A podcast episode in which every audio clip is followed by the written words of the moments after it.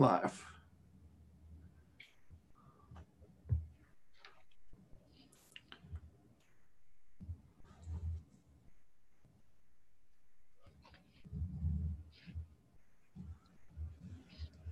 Hey, everybody, welcome to the Growing with Fishes podcast, episode 175. Um, this week we have Breeder Steve. Hi there. He uh, is the first person to write about aquaponic cannabis growing and uh, creator of many different wonderful strains, including the first strain that I ever got featured in a publication, uh, which was in, in back in High Times in their first article on aquaponic cannabis they did on us, which was Island Sweet Skunk, which is man, such a such a wonderful strain. So it'd be really awesome to to have you back on the show and, and talk with you. Thanks, man. It's nice to be back. Very kind. And we also have uh, Mr. Green Jeans.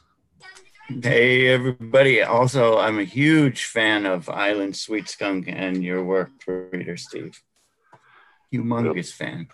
You're easily one of our biggest, most important guests we've had on the podcast. Uh, that's too much, man. You guys are kind.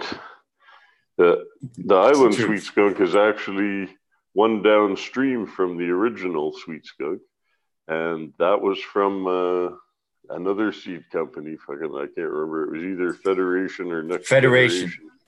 Yeah, that's yeah, right, that's Federation. right. But I That's think the a one lot that- of the the clone that went around as as it was was the original mom that I gave those guys earlier on. When I met them, they were growing some garbage and they were working at the grocery store.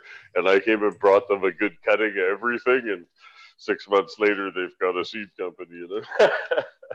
so anyway, that's sometimes the way it goes, right? But the uh, that's whatever.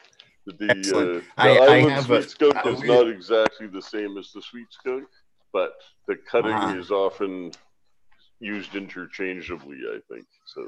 Uh, I have a really nice male that I use that's 25% Island Sweet Skunk. He's got got a lot more than 25% of my favorite traits. I wish I had I wish I had been able to to breed directly to your original Sweet Skunk. Well, But- it's still around. It's still so- around. Yeah. awesome. That's great news. And uh, we also have Oh, Rob. and thank you for clearing up the story uh, uh, Yeah, no About worries. that. no and all that. we also have uh, Roger from ILGM. How y'all doing this week? Yeah, and but I've never smoked Island Sweet Skunk, but I've heard so much about it. It's kind of like what uh, the Congo was just sharing with you guys a minute ago. Yeah, I would really like to try some myself. Yep, for sure. Try them side by side. I had recently a friend brought me diamonds and sauce of both, and I had them in a couple of small jars. And whenever people came over, I would always be like, check these two jars. I wouldn't say which is which, and I'd be like, check these two jars and tell me which one you like better. And like 10 out of 10 people preferred the sweet skunk to the Congo, but I'd always show them the Congo first because they'd be like, oh my God, this is fantastic. And then as soon as they check the sweet skunk, they're like, okay, but what's this? This is really, they would just totally just next level it, you know? It's just really, it was a lucky find that particular one for sure. That sweet skunk has such a caramely sweet flavor to it on the on the back end. It has just like this this almost like nougaty taste to it on the back end. It's it's so good. It's a fun one, you know. It's got so many aromas that Leaves the most and layers of amazing smell in the air. That's right. No, whether it's fresh or burning, it smells great. People, it always stands Most out in a world smell. of Kush, right? In a world of Kush and cookies, when you light up one of those, everybody's like, "What the hell is that?" You know. Absolutely. Uh, so what? a Uh, style. That's neat. That's the coolest thing to see, is when you've made crosses and made selections out of it. And that one, I never even tried to breed it true. It was uh, when I'd crossed an NL haze with a grapefruit in '95. I had I grew out 500 of the F1 seeds, and 498 of them looked like Northern Lights, and two of them looked more haze-like. And there was of the two, I liked one just a little bit better than the other. And then that cutting, I just shared with people and just said, you know what, if you enjoy smoking as much as I do, grow it and just, I'll give you six cuttings and just promise me everybody that you meet that likes it, you'll give them six cuttings. and let's get it out there, you know. So now I get it back from people all the time. A friend literally gave me an ounce of diamonds and sauce of it about a month ago, and I've probably smoked a gram a day, so it's almost gone. But it was delicious. But not smoked it, but dabbed it. You know, it was so so tasty. It's actually what I've got sitting in front of me right now too. It just it's such an intense aroma that's all its own. You know, it's really special and uh, it was a recessive plant and i wasn't worried about making seed of it i said let's just get this clone out there because it's so special. And you can grow it 11 weeks you can grow it 14 weeks. It's really up to you but you can do it in spears sea of green with no branches and you just have cricket bat after cricket bat. They're just beautiful. They're so easy to go that way. Even though you may let it go 12 weeks, it still yields twice what two eight week one would, you know, or what an eight week one would. So I really, it was always special, you know, and that plant goes back a long ways. So to think that it's still around and still appreciated just warms warms my heart, man, for sure. Awesome. So, uh, what have you been up to? Uh, it's been, uh, I guess, about a year or so uh, since we had you on last. I think last time That's we had right. still down in Colombia, and uh, uh, there was quite a bit of time zone difference the last time. That's right. No, I do recall chatting with you guys, and I was sitting outside, and the crickets were being loud. Yeah. so, was... so, what have you been up to? I'm sure you've gotten a lot of a lot of growing done since then and uh, got a chance to, to play with a lot of stuff. What have you been up to? Well, we're just working through everything we get our hands on.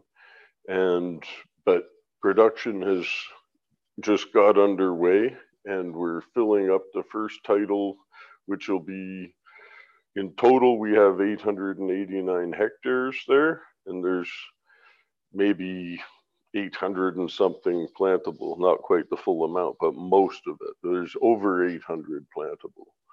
And uh, that's a lot of hectares at two and a half acres per hectare, right?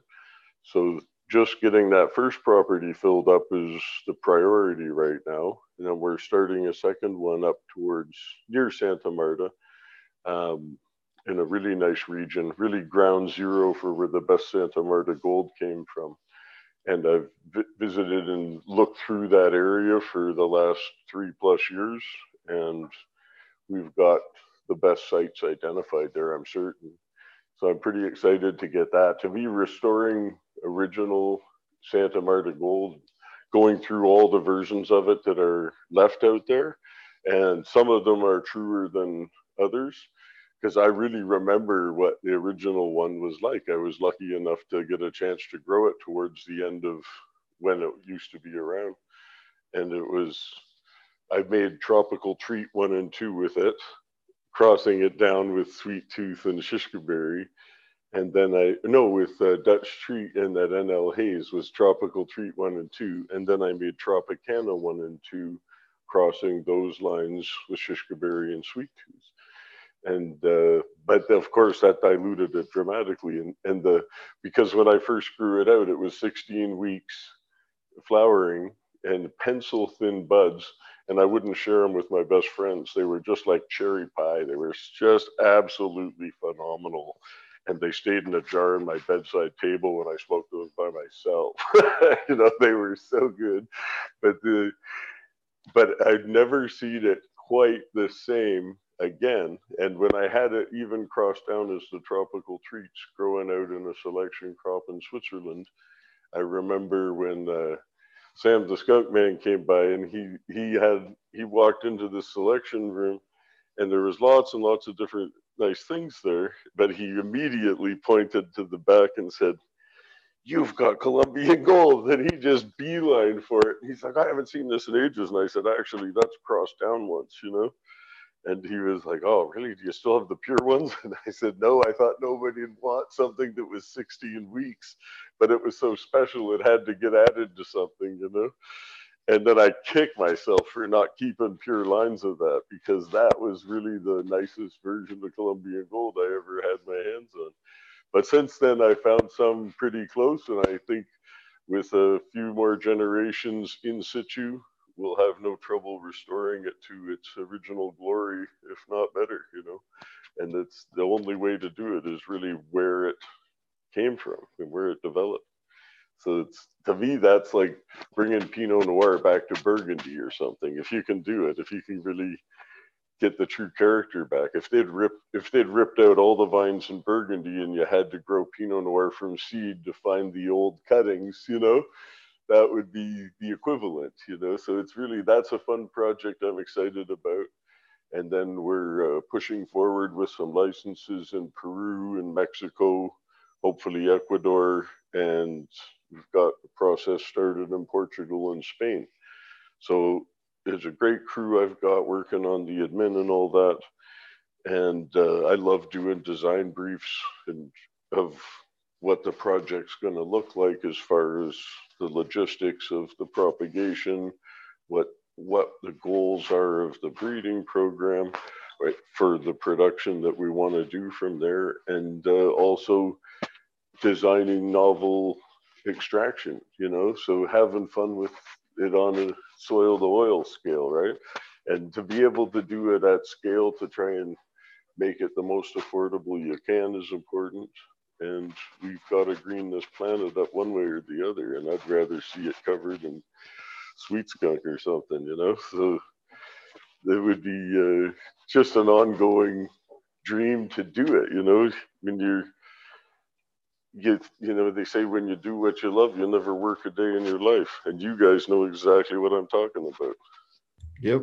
Yeah we were talking about that earlier today on the phone for uh, we ended up talking for i don't know 30 minutes or so today. It was really nice and refreshing to talk to somebody else doing doing similar kind of things. And just some of the different stuff that you've been running into is similar to what we've been running into or you had already run into it there. And it was just kind of funny you know, well, the regs are the hard part, as you guys know. So, any in any jurisdiction, and this is where it's the most frustrating for me because when I went to Switzerland originally, it was legal like tomatoes.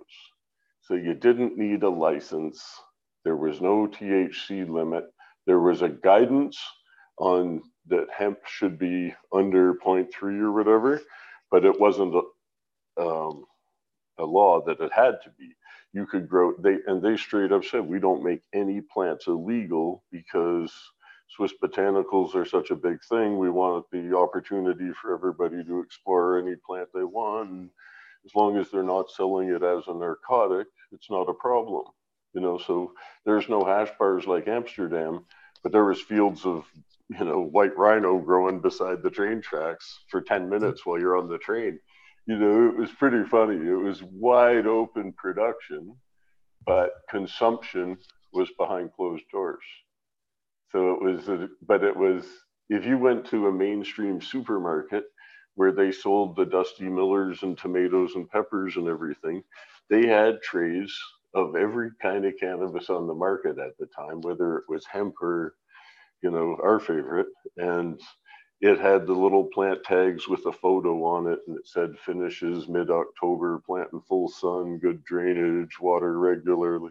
You know just like you were buying a tomato flat you know? It was just so normal and nobody gave a shit. So it was so refreshing and so he got there and you're just sort of like oh my god i stepped into this alternate reality which is the way it's supposed to be and of course that didn't last but it was good for a while. And it was but it was so good to see it work that it just was a non-issue really. And it was the swiss way of thumbing their nose at the neighbors too where cannabis was highly illegal and very expensive because they would all let their you know university kids would all go out to grandpa's farm and plant a few hectares. And they'd uh, you know, sell it to their friends from neighboring countries, right? Who would come and get it and take the risk of taking it away. So they, they know the Swiss are all about importing money. You know, they hold a third of the world's money because it's, you know, anybody can bring any amount of money there. It's not a question. There's not, it's not a, you don't have to tick a box when you land. You can fly a private plane in loaded with bullion. You're good to go. And they know they just accept people showing up with money. So the Swiss let the people grow weed, but they said, hey, we're not Amsterdam. There's no hash bars. You can't sell joints. So they could sell weed and they could sell bongs, but they couldn't pack a bong and sell a hit, you know? so what, right? So it was really just the Wild West there for for a while. And uh, to think it was like, well, eventually it'll be like this everywhere, and you know the trafficking aspect of it for smuggling and that will die off because it'll be like this everywhere. And it'll just be a non-issue because here the people just don't care. They're all really introverted and they just think about their own lives. And if if they don't use cannabis well they don't really care if you do because they don't care what you do you know they just care what they're doing. That's a great way to be so it's quite amusing to see though. And of course i know when it came in canada i was like i'm sure it's not going to start out like that. And of course it's heavily regulated here and in most places it's regulated to the point it kind of sucks the life out of it for a lot of people i think you know? I know but, uh, i've i've thoroughly given up at on on california. Um you know you could you couldn't pay me enough money to go do a project in california period. Is that right? Yeah, I'm not too familiar with the regs there, but I've heard a lot of people grumbling about it. Oh yeah, well, so they they they you can't have backup generators for your entire facility, only for life support systems. In, you know, for for the uh, aquaponics would be about as far as we could get for that. Um, and then uh, they shut the power off all the time. You have all these fires and everything else and and then they they harass you and they have ever changing laws. They're seeing there's a whole new article i was just reading about how they're they're uh, if people are filing in um, uh, standard instead of metric they're not renewing their licenses as far as reporting and like all kinds of just completely asinine um, you know not at all legitimate um, you know excuses for taking people's licenses. Um, and uh, you know we had a a wink and a nod uh, and a, hey, you should you know apply for a license because we'll give you one. Uh, you know, hush hush, um, allegedly from from a city council out there, and and then they turn around and and change their mind on the day of the vote because half the Catholic Church and the half the Catholics in the entire Bay showed up to the meeting on the day of the vote. You know, and mm. all kinds of other. You, you, there is no sanity to the the market out there. So no, it's you know what it is. Uh, I think what appealed, you know, everybody that was into growing. Well, I can't say everybody. You can't generalize anyway, but a lot of people that were into growing pot over the years were counterculture people that like not to be attached to the system too much. You know, and it's a bit of a painful transition because it's amplified in the legalization paradigm. You know, like it's it's worse than just opening you know a car repair shop or something right? The licensing and all that whatever other business you could think of there's not too many that come close to the hassles of uh, running a cannabis business in this day and age. And the, not to mention when, like if you're com- if you're not compliant it's not a small deal. Like you you you go to jail or they raid your that's place. right. No but you and when it really could it, they really should have modeled it like wineries if they had to do anything with it, like obviously it's not as harmful as alcohol, but if they had to do anything with it, at least don't make it more punitive than wineries, you know. And wineries have a lot of reporting requirements and the grapes to wine and all that. And you're manufacturing alcohol. They want to know how much you're making and where it's going and and track it in that fashion. But that all exists, you know, and it's not reinventing the wheel they don't have to view this as like a uranium like substance. It's really benign like echinacea, well, another cannabinoid bearing plant, right? So you think if they regulated it no more than echinacea, you know, it's like you're organic or you're not. After that, nobody gives a fuck how many you plant, how many acres you plant. If you want to breed it, you know, you could be a hobby breeder of echinacea. You can't possibly be a hobby breeder with the regs in Canada or most places. I mean, Canada in most provinces, but not all, allows four plants without a license. And that's just new. And uh, in Colombia, they've had 20 plant allowance for a lot longer, but still 20 plants, you're not a breed, you can't do hobby breeding. I see no reason why I, if I want to plant 100,000 seeds and narrow it down to my favorite three, anybody should care. Like it just pains me that they treat it like a hazardous material when really it's just a beautiful flower. And they can, I really strongly feel that anybody that thinks otherwise can kiss my fucking ass, you know? And you you make some really good wine. I've actually had the pleasure of of uh, being invited to have some of of your wine uh, with you. We did uh, share a nice bottle yeah. together, didn't we? One or um, two even. Yeah, on 420 we had. Uh, That's right. That was evening. awesome. No, I've really enjoyed making wine. I made wine for 15 years now, and you know, grow the grapes and make the wine. It has been really a lot of fun, and definitely more good than bad. There's always, you know, you're always going to have a few fuck ups, but we've had a, you know, definitely more than our share of exceptional ones. And that's been a real treat. But I've actually just got out of doing that and sold my wine property. So I'm just back 100% on cannabis right now. Oh, okay. But so, I kept uh, two pallets of wine from the last 15 years. So my cellar's full for a while. We'll drink another one. Oh man, that wine was super super good, and uh, that definitely was a, a fun evening. You've got excellent taste. uh, so um, so what are you working on? Or you know is there anything in particular you're excited or you're really um, you know honed in on in particular with your your current breeding projects? I know you touched on a few earlier but is there anything kind of uh know, well we, we, we were chatting um off the show earlier. We were talking about trying to get some CBDV lines up and starting with Lebanese starting material. So that's really at a very starting point. We'll see what we end up with, but that's going to be a neat one to to get up because it's not going to be as restricted if you keep the THC low in it. So that'll be interesting, I think. So what uh why would someone be interested in growing T- CBDV? for instance? I have heard a lot of different reasons, and I can't verify any of them. But the most intriguing that made me laugh my ass off was it supposed to be the female Viagra? when I heard that, I was like, whether it's true or not, we're gonna have to make some CBDV. This is hilarious. I think we, I think we need to come, come together as a community and make sure we we help the ladies out for you sure. Got to get that up to 33 as fast as possible for sure. oh man, um, what uh, what are some of the others? I know there's right now, especially with the new USDA regulations, everyone's kind of in a panic. Um, are, are you working with any CBG lineages right now? What are some of the ones? I'm you- not. I know some people that are, and I've talked to talked to a few about getting some seeds, but I haven't started at all with CBG. I haven't. Just excited to uh, get the fields of THC cranking. To me, that's just my favorite.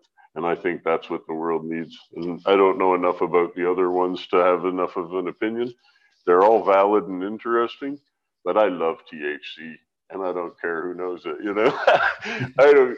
There's everybody and their brothers doing CBD these days, and I think you have to differentiate yourself. And even on my farm, we've got CBD there too, but I, we're the only company in Colombia that's actually uh, got a quota to produce uh, THC oil for export so far. And our first client country is our partners in Brazil. So we are leading the pack as far as regulatory stuff down there and getting these sorts of achievements. There's a, it's been a, you know, I can't even tell you how many lawyers this takes to run these kind, to run the legal operation down there. It's to me, you know, after three and a bit years of getting it going, I'm a little fed up with the situation. It's getting better, but it's so slow. And when they, in Canada, when they have an election and the government changes over, they don't change all the bureaucrats. But I understand in the US, that's how they do it, where all the bureaucrats change with the political party. In Colombia, that's how they do it too. So when there was an election there, shortly after the first, you know, government had made the medical cannabis regulations.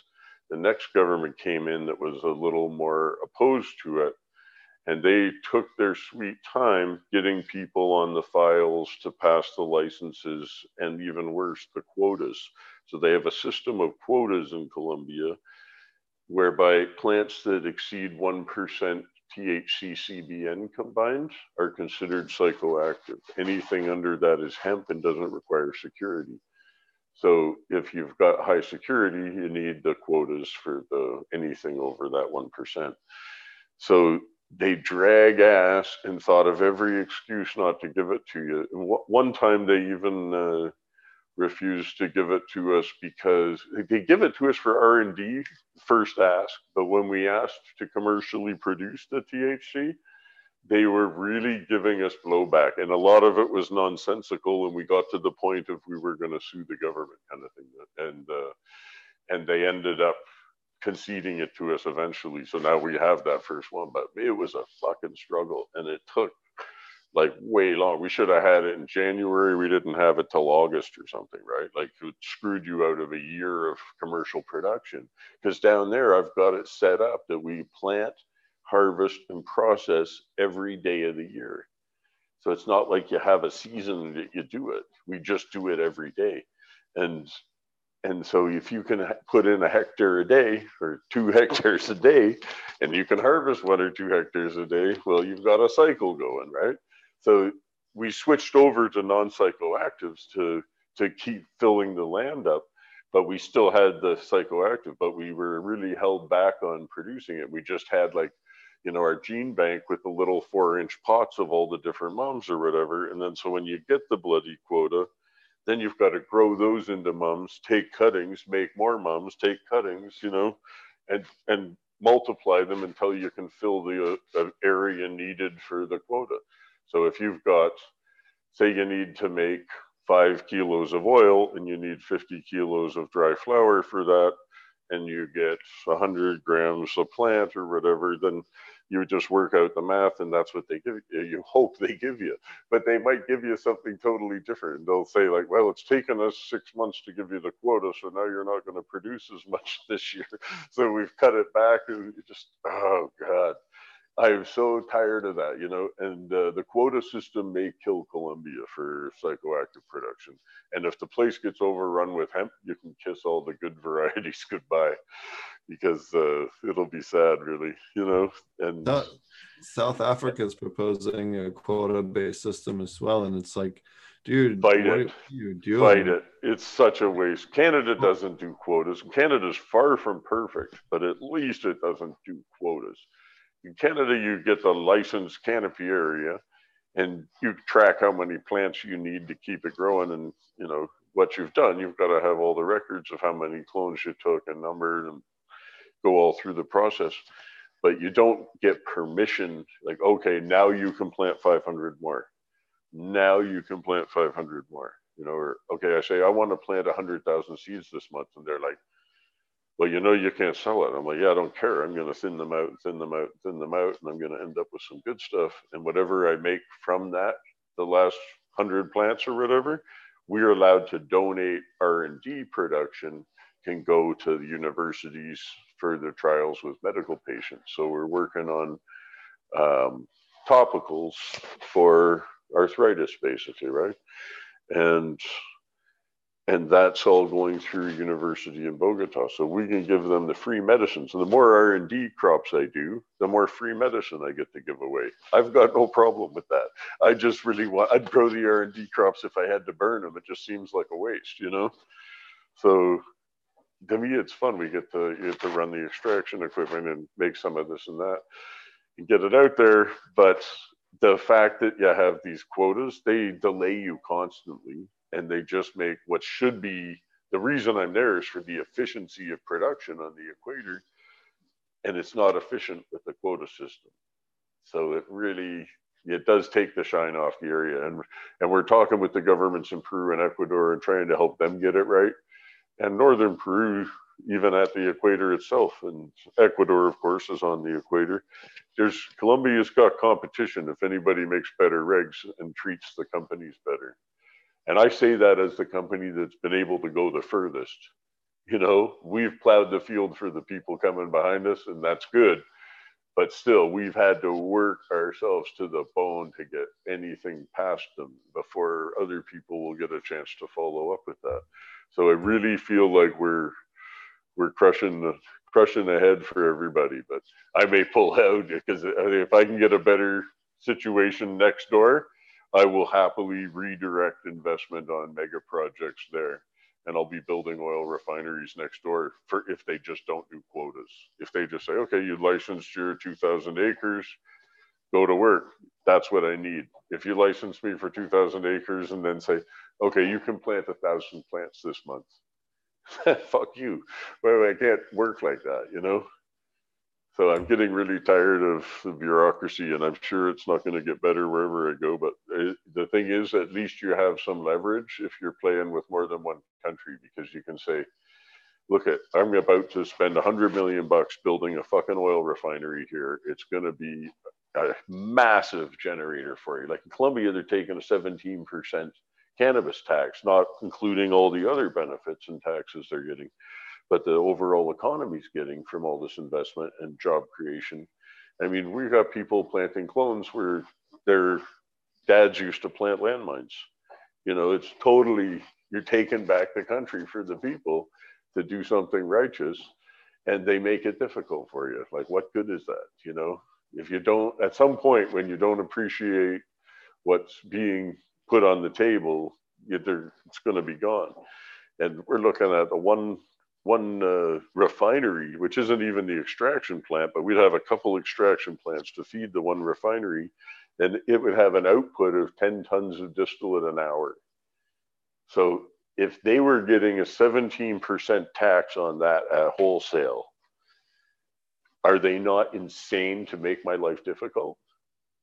You know? They're just shooting themselves in the foot.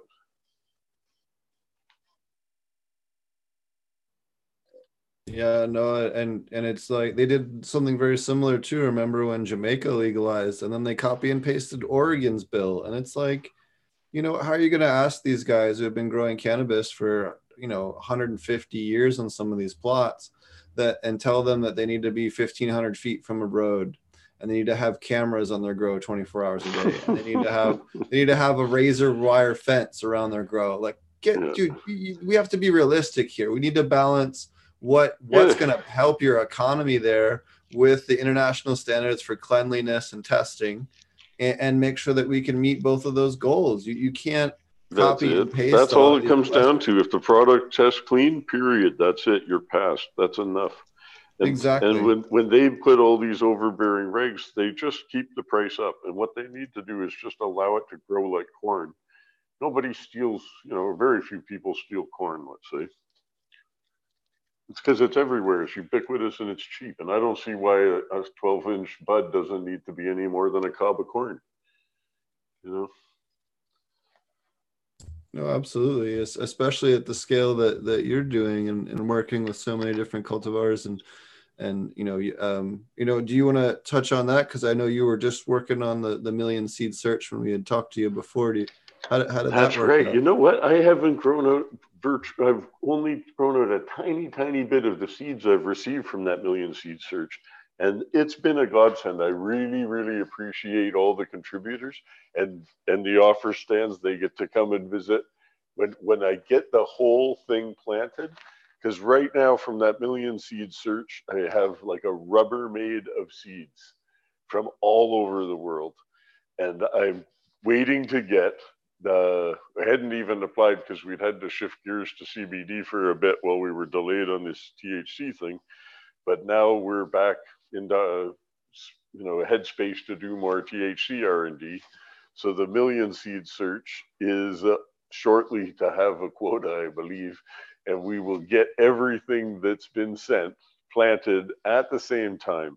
They'll be vegged for say eight weeks and then they will go out to flower, at which point I will allow the contributors to know that, hey, make plans to come down here in six weeks.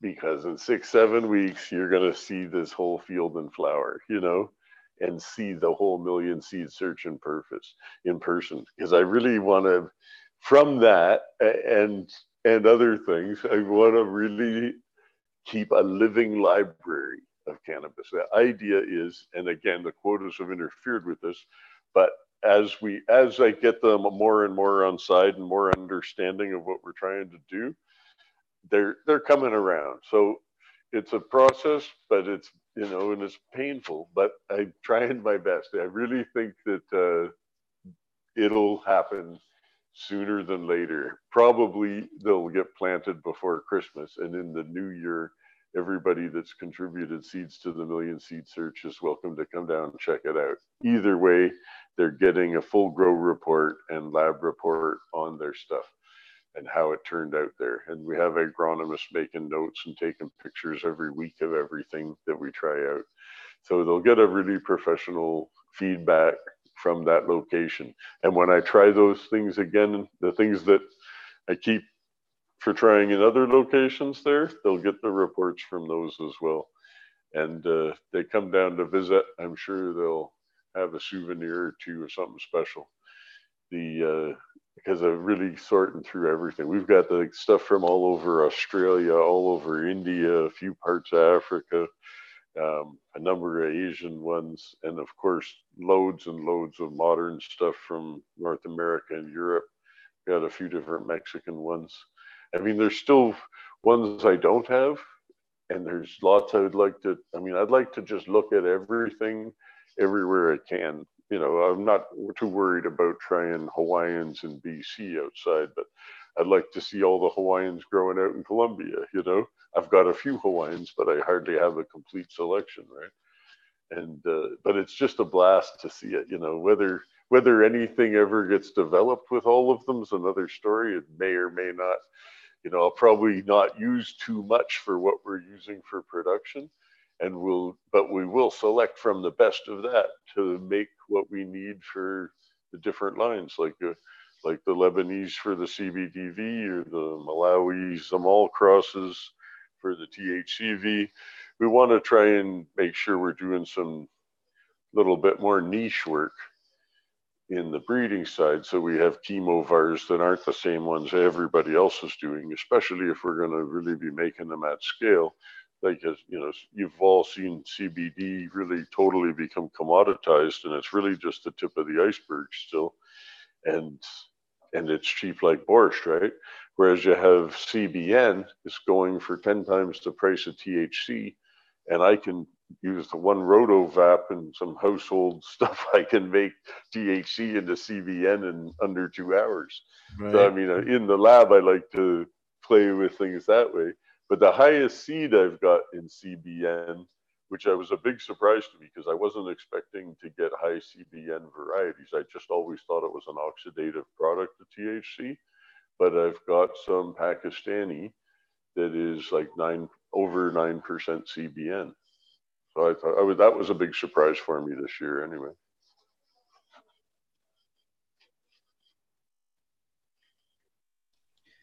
Okay, that was pretty cool. To, That's awesome. Oh, there's yeah. I was I was writing that down. Sorry.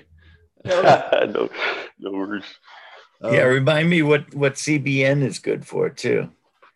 CBN's the sleepy time one, you know, and it's the one that's gonna combat the opioid crisis, if you will, because it's really the one that just makes you melt and relax and that's why people like the Lebanese red oil and that the Lebanese red hash because they were their export grade was the old stuff they couldn't sell. So all the good stuff is blonde in Lebanon, and then the old stuff turns red, and then they export it. so, but it it's soothing. It's not so much in your head; it's more in your body, right? So it feels like a massage from the inside out, and it puts you to sleep. It's really relaxing. I really like CBN. I I actually uh, purposefully quickly oxidize a certain amount of THC I have so that I always have some CBN around because I really enjoy it. And I know lots of people probably think that's nuts, but to me, I, am just a little nutty about cannabis. So. Uh, to me, the one thing I would say is be careful if you're making edible products that you really get the dosage right. Um, it definitely has the potential for abuse, and I think that that's one one of the few things that scares me, and it's one of the few cannabinoids, I guess, that to me really it needs to be in more of a a controlled setting or a, a- you know at least with some kind of warning because That's weird. That's the first I've heard that. That's interesting. oh so we we did a concentrated sublingual version of it and we dosed each other and uh, all of us slept for at least 16 or 18 hours straight. And uh, you could uh, you could do whatever you wanted to that person. So the potential for abuse is is, is high. And and that's the one that i could see getting regulated immediately. Okay. So it's Um, the new the new roofie, the can of roofie. Well, exactly I thought it was funny roofie that stuff. it's CBN, so like N for narcotic, and then you're you know you're talking about it. Well, yeah, so- truly, it's the most narcotic of the cannabinoids in that fashion. CBN, CBN. but if you're a but, right, but if you're a, a, a, in a cannabis you know in a hospital setting or a doctor setting you know for Oh shit! In your living room, you know, it's okay. It's not. It's. oh yeah exactly you can Yeah. dab it, dude. You can dab it. Don't worry. You can dab it at home. Oh absolutely you you totally can i'm just saying more so when you're getting into edible products uh yeah, no, that's right. Anytime you get into edibles, you got to be extra careful of dosage because there's no, it's no quick come down. You know, you take a dab, you, you no matter what, you're going to get over it in 15 minutes. You know, but yeah but i think of all the ones that's going to get regulated i could see that one getting regulated first that's interesting. Yeah, I never thought of that. That's totally a good point. And, and but I also think you know compared to other options for anesthesia and for, for keeping people comfortable in a, in a hospital setting, you know, it doesn't have respiratory interactions, it doesn't have kidney issues, it doesn't have you know, it does have some some interactions with liver stuff depending on other medications, but generally compared to the safety of other, um, you know, especially any other anesthesias, it's it's a hell of a lot safer in that regard as far as you know any even even on the off chance you overdose somebody so he sleeps for 12 more hours no big deal right like Yeah, yeah. yeah, no, like it's, it's, uh, as long as you're in a good, safe place that you're fine with it, you Yep. know. But yeah, But edibles change the equation, you know. That's for sure. we got vision here joined us Vision. All right. Evening, Steve. How are you How doing, are you, buddy? buddy? Hey, Good to I'm good. Good to hear Cheers. you. I'm drinking. I'm drinking a little bit of red wine. It's not made by me, but I'm sure your season is in full flow. Ah, man, I just took it all down actually. Yeah, and I'm having Yeah, some red wine myself. I've got Okay. a 07 Brunello de Montalcino on the go tonight.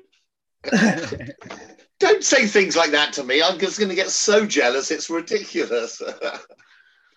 I don't. You'll have to just get back for a visit, man. It's been too long.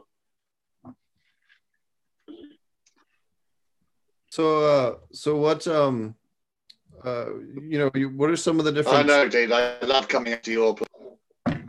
Oh, must be a lag. no go ahead i didn't realize he was lagging there That's my lag. no I worries gotta say, buddy, you're not getting any better I'm, looking.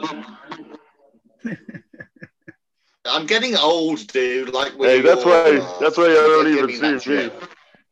Shit. You won't even see me, man. It's too ugly. I know. Yeah, I'm gonna drop. I'm gonna drop my video out because I got a uh, unstable internet connection. But so we'll, which which will just make Save- it save like some bandwidth there. video. yeah Yeah. No, I'm not pr- problem with the bandwidth. I'm. s- so um it's just so what- like uh, So, whatever some of the trends you found, uh, I guess, while he's working out his his technicals there, um, with the international scene, I guess, uh, especially, you know, given the kind of crazy, uh, crazy stuff going on last week with the USDA, which we'll get to in a little bit. Um, what uh, what are some of the other trends and some of the other stuff that's kind of going on in the international scene? You you have kind of a better perspective than most people. Well, I keep an eye on it more than most people, but I know people that keep an eye on it more than me too. But the, I think the nice thing is you're seeing it open up more and more and more, and the dominoes are starting to fall, albeit slowly.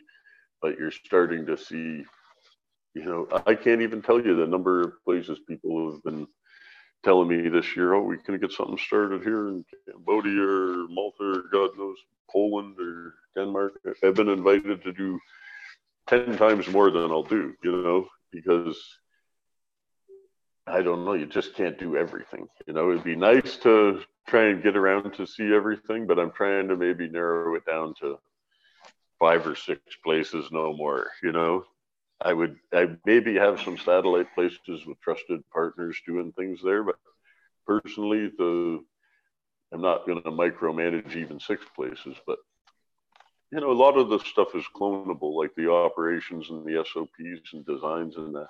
you can recycle a lot of that. Once you've got that right in uh, one place, it's a lot easier to reproduce it in another one, right? So, so that's good. But all, often there's a slightly different um, angle of attack to each project. Some of them are going to be more hand, some of them are going to be more mechanical. I, I'm leaning really to trying to move everything to the mechanized version. And I know that's not going to be the case with selection crops and that, of course, but but for actual production, I really just want to see everything going out with seed drills and coming down with combines and then processing it into silos of terps and oils, you know. So, Steve, can I ask you a couple of questions? By all means. So, like, uh, uh, I, I, I, I've been watching your the the med uh, the MedCan thing down in Colombia for a little while, and I, I watch all the photos and stuff like that. So, uh, how are you vegging your plants? Well, right now we're pretty standard uh, cuttings. Once they're rooted, they get moved to the juvenile area for six weeks, and they're all in coco with bokashi and compost. It's totally bio operation. So once they've vegged for six weeks, you take two cuttings off the bottom and then stick them in the field, you know. so you could really uh, exponentially you, multiply. Yeah, te- technically you're on the equator, so everything's just like yeah, like 12, three and 12 a, three and a half degrees. Yeah. yeah. yeah. In a year, I have six minutes variation off 12 12. Ooh, oh, the big boys. yeah, so it's virtually 12 12 the whole time. Yeah. So so no, you I'm just like up so you can plant, harvest, and process yeah. every day of the year. But when when you're doing it that on mass, you know, it's just I just I was just inquiring about like how you know how you you know you got you must have a light regimen that you're maintaining you know them under. We um, started out with uh, we have outdoor mother blocks as you've seen in the pictures. Mm-hmm. So we've got yeah. outdoor mother blocks and we've got outdoor or shade cloth veg areas for the yeah. juveniles. And those lights originally would be on the full 12 hours that it would have been dark. So they were getting 24 hours light. And then yeah. we cut it back to, uh, I think we just give them six hours supplemental now and keep them at 18. Yeah, yeah. Everybody, everybody needs a rest. yeah, you know what? When you, it works for a while, but you start seeing yeah. some plant stress after it's 24 yeah. for too long. Oh, yeah. But the That's thing was, we were doing 24 because a lot of the stuff that we were trying from northern, you know, further higher latitudes, it would start to flower on 18. You had too many things that were auto. So you yeah. tried 24, and then still you'd see which ones were really auto on 24. Wow. So like, a, okay, so um, what's your what's your what's what's your take on autos? Well, I don't have a lot of experience with uh, modern autos. I've never been really impressed with the most of the ones I've seen, but I had one sweet tooth one this year that was, uh, I would call it a sweet tooth six generation. And that sweet tooth six, there was um, uh, most of them weren't autos, but there was a couple that were from a few hundred seats, and uh, two of them were quite nice that were autos, and one of them was green, and one of them was purple red, and the purple red one was insanely grape lollipop. It was one of my is one of my favorite sweet tooth expressions is when it smells like where the grape lollipops come from, and that auto sweet tooth totally had it. And under 24 hours light, it was almost entirely budded and full of resin and total candy smell. So I kept I I found a matching auto purple male and a matching green auto male. And I took those four plants out of the main selection greenhouse and put them in their own spot. So I kept a little jar of seeds out of those plants, and uh, I'm looking were forward they, were to. Were they in the pot or in the ground? in a pot. They were just in pots. They were in small pots and like one gallons or something still. Okay, so like, do you think that's a root restriction gene or an auto? Well, gene? it may have contributed to it, but if there's like 400 seedlings and only two of them are flowering, yeah. pretty obvious, you know, that those Yeah. ones are inclined to go off early. I'm just curious, asking questions. Yeah, no, that's what that's what I that's what I was seeing. But I, I actually did grow out some of the green line of it, and Yeah. they're pretty good, but not not exceptional. But uh, Yeah. I haven't grown out the other line of it yet, the purple red ones, which I'm just going to call the purple line from now on to keep it clear. But the uh, but the purple line, I'm more excited to grow out because it had the ultra candy. Both of them had a real sweetness to it. And uh, the green one I had out in my garden this summer. Now that we're allowed four plants here, you know I did four monsters this summer. I got like ten pounds from the four plants I had in my yard. And uh, Sweet. yeah, but they came down way they three weeks earlier than usual. And where I am is too far north for these varieties. So they, they would do good in southwestern Ontario, but they suck in BC, you know. So if I grow again commercially in Canada, it'll be in southwestern Ontario. But I still, wherever I am, I'm going to put out some just for fun, right? So in uh, BC, those four plants, we had an exceptionally early deep cold, and then there was some more rain after that, and then it was getting sunny for a bit, so they got another week. But they went down to well below freezing three times about a Yeah. month before I'd usually cut them. So Yeah. a week or two later, you know, they were surprisingly resilient from the freezing, didn't take them down. But one of them, you know, it was neat to see actually, because one of them was very white. The fan leaves of it were much thinner and they disintegrated. So you had to really strip that out or it would have been rotting everywhere when it started raining the next week, right? But the sweet tooth and the sweet tooth in particular had the thicker leaves that were more elastic and they they held together. They you couldn't even tell they got cold, you know. But the there was a couple other ones there that showed it to varying degrees. Even the sweet tooth on a few spots on the plant, you saw some frostbite on them for sure.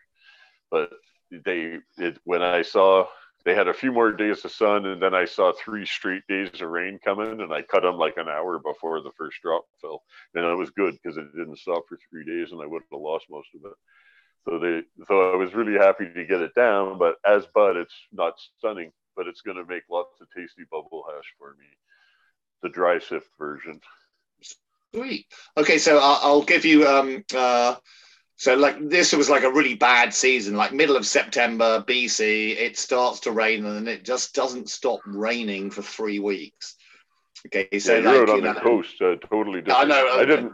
My September was pretty good. That wasn't my problem.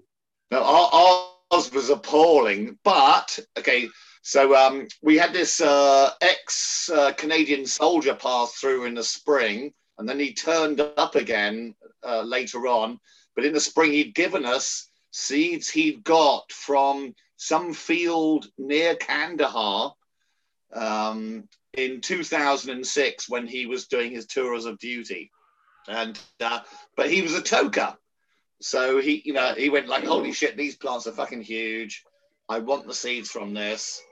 And so, like, uh, he very kindly gave me like, what have I got now? Twenty six seeds of that.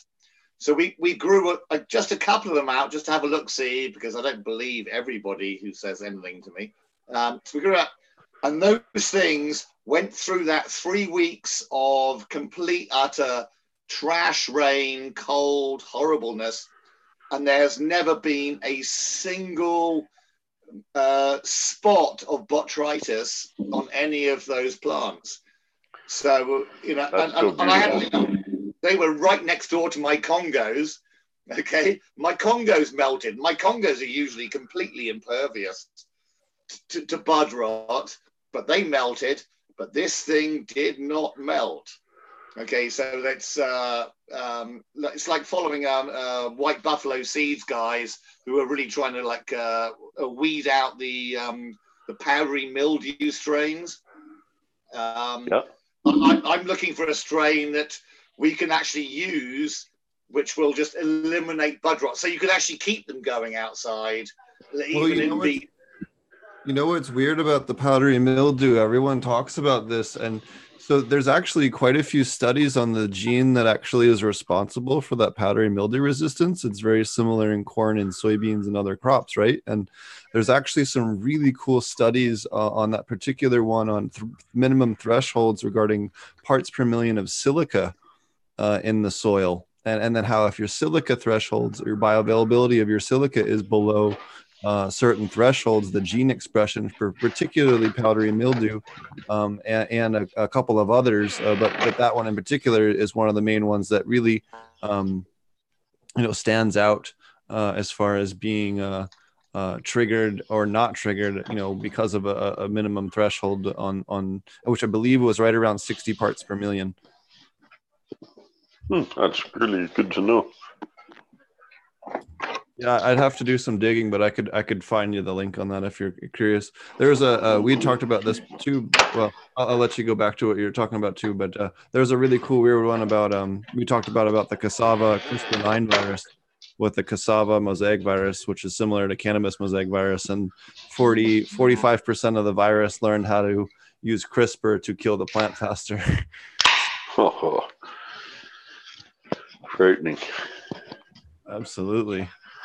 Uh, definitely genetically, you can see some plants have more resistance than others given the same conditions, you know. But the, uh, but I'm sure the what you make available to them, like a resistant, a healthy plant is always a resistant plant, but still certain ones just seem to have they're either mag mildew magnets, I call them, or they really repel it, and it's oh yeah, it's amazing to see the difference. So one you know, sometimes you learn things in ways you don't want to, but you still learn something. And one time in Switzerland, when we were getting going, there was a, a stressful transition time where there was no power. That the power of building got shut off as partners were changing over and this sort of thing.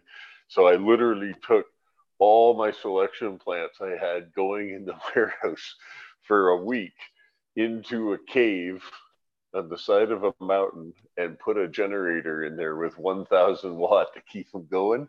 And the cave was full of mildew and everything i took in there except two plants that looked like they everything got hit. Everything was totally fucked except two plants and they just looked like they were never left the warehouse you know? They just were cardboard. The leaves were like green cardboard. And that was uh, the mother the mother of Sweet Tooth 4 BX2M1 and the father of Sweet Tooth 3 and 4 BX2P1 those two sweet tooths had that evergreen look to them big fat leaves that they didn't take mildew they just wouldn't take it there was they had brothers and sisters all around them but that thinned them out i was like oh, no need to pick any further. These two are the winners, you know? it was, uh, you know, just one of those things where you, you're like, oh, everything's going to shit. And a week later, you're grinning from ear to ear because you're like, I never would have stuck those all, everything in that room in a box of mildew, you know? But because I did, I saw which ones didn't mind, you know? It was pretty crazy. Some of the greatest discoveries in the world happened by accident. Yeah, that's it. That's it. So you always got to look for the silver lining too. And a week later, the power was on, and I was cleaning up the plants back at the, saving what I needed to. But the, those two, I was like, I never would have known that you guys are special. You know? Yeah, that was crazy. Well, it's better than growing in a swimming pool in the back of Shaughnessy somewhere. Were you at that place? Did you ever visit me there? Yeah, I was there, dude. Yeah, that was, so. that was one of the first times I ever like got my eyes opened up to what everybody was doing, and I went, "Holy yeah, no, shit!" but not everybody was doing not everybody was doing it. No.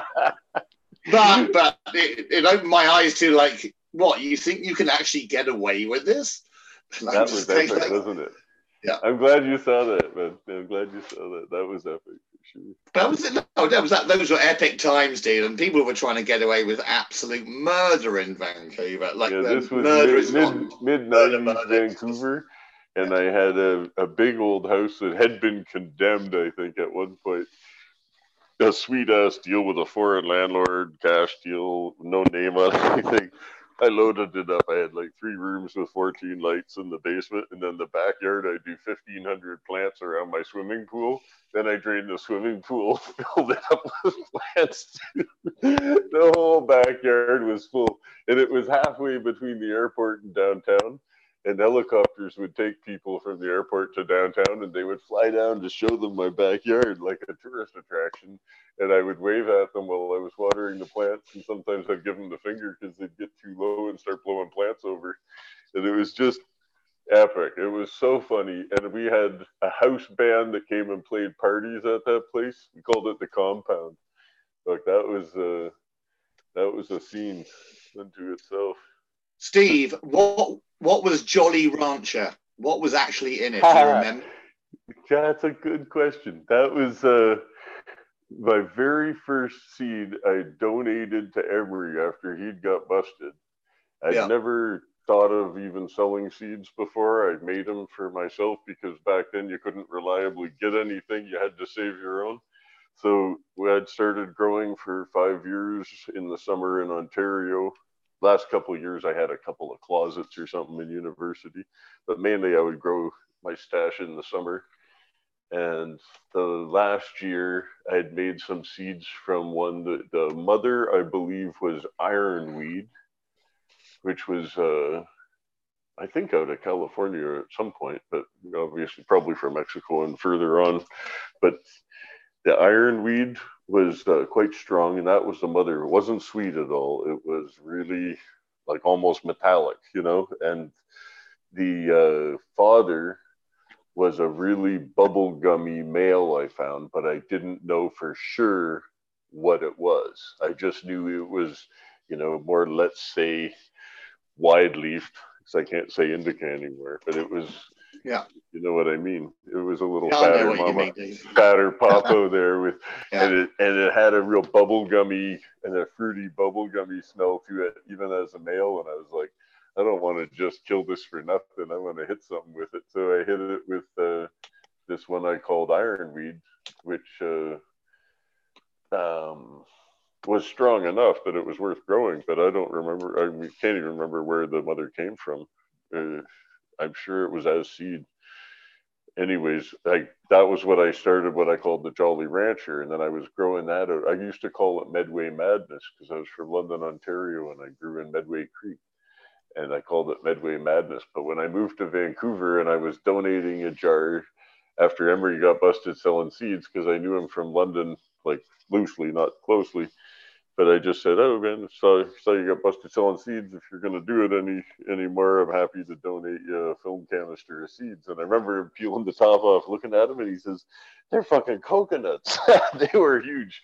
Like usually yeah. you get like 1,600, 2,000 small seeds maybe in a film canister. You have to be old enough to remember what a film canister is, but."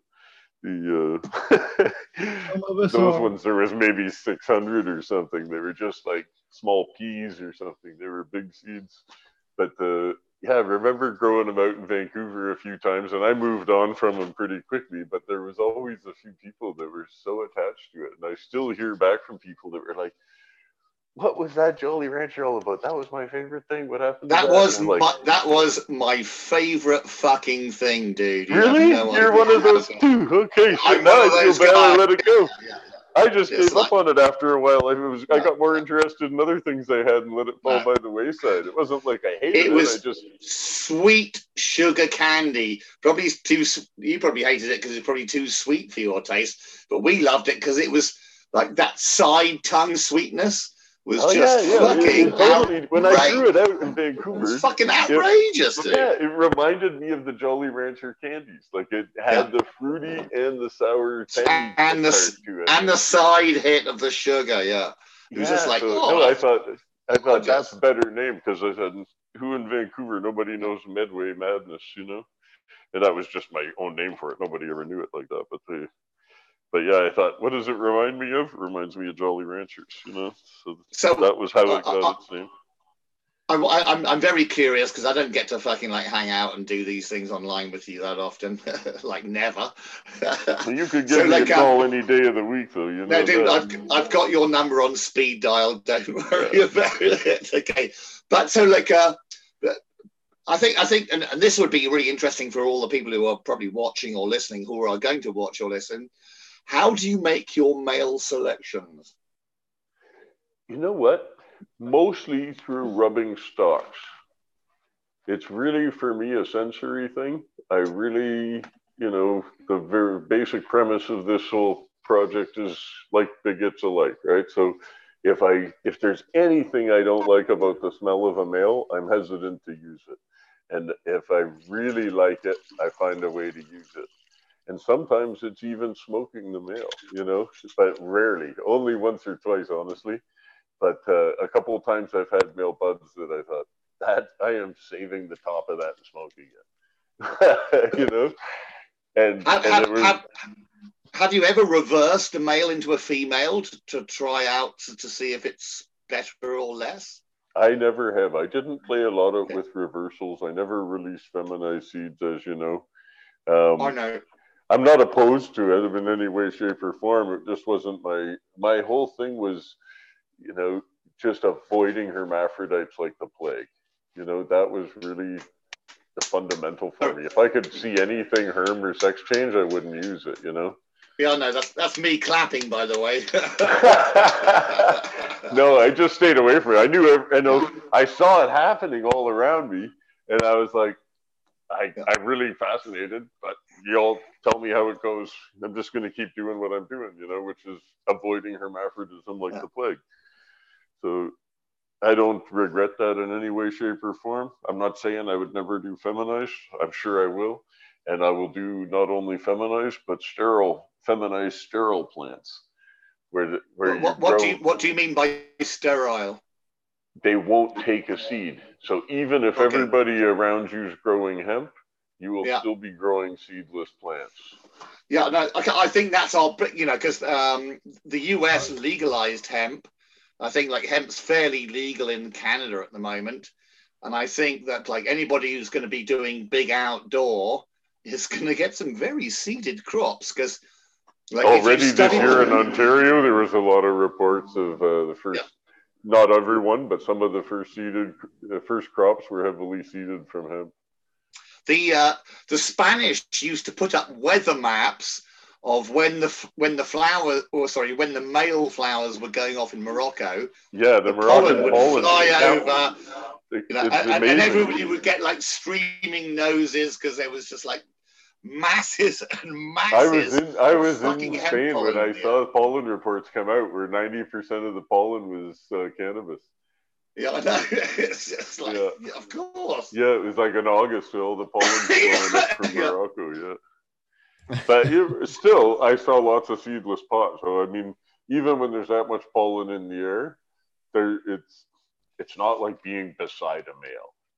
You know, how, you how have to be uh... fairly close to males to get a density of seeds. You know, you get you might get a sporadic one from random pollen from far away, but it's highly unlikely. Like it's it's like getting I don't know I don't even know what to compare it to. It's, a, it's such it's a remote a, possibility of getting seeded.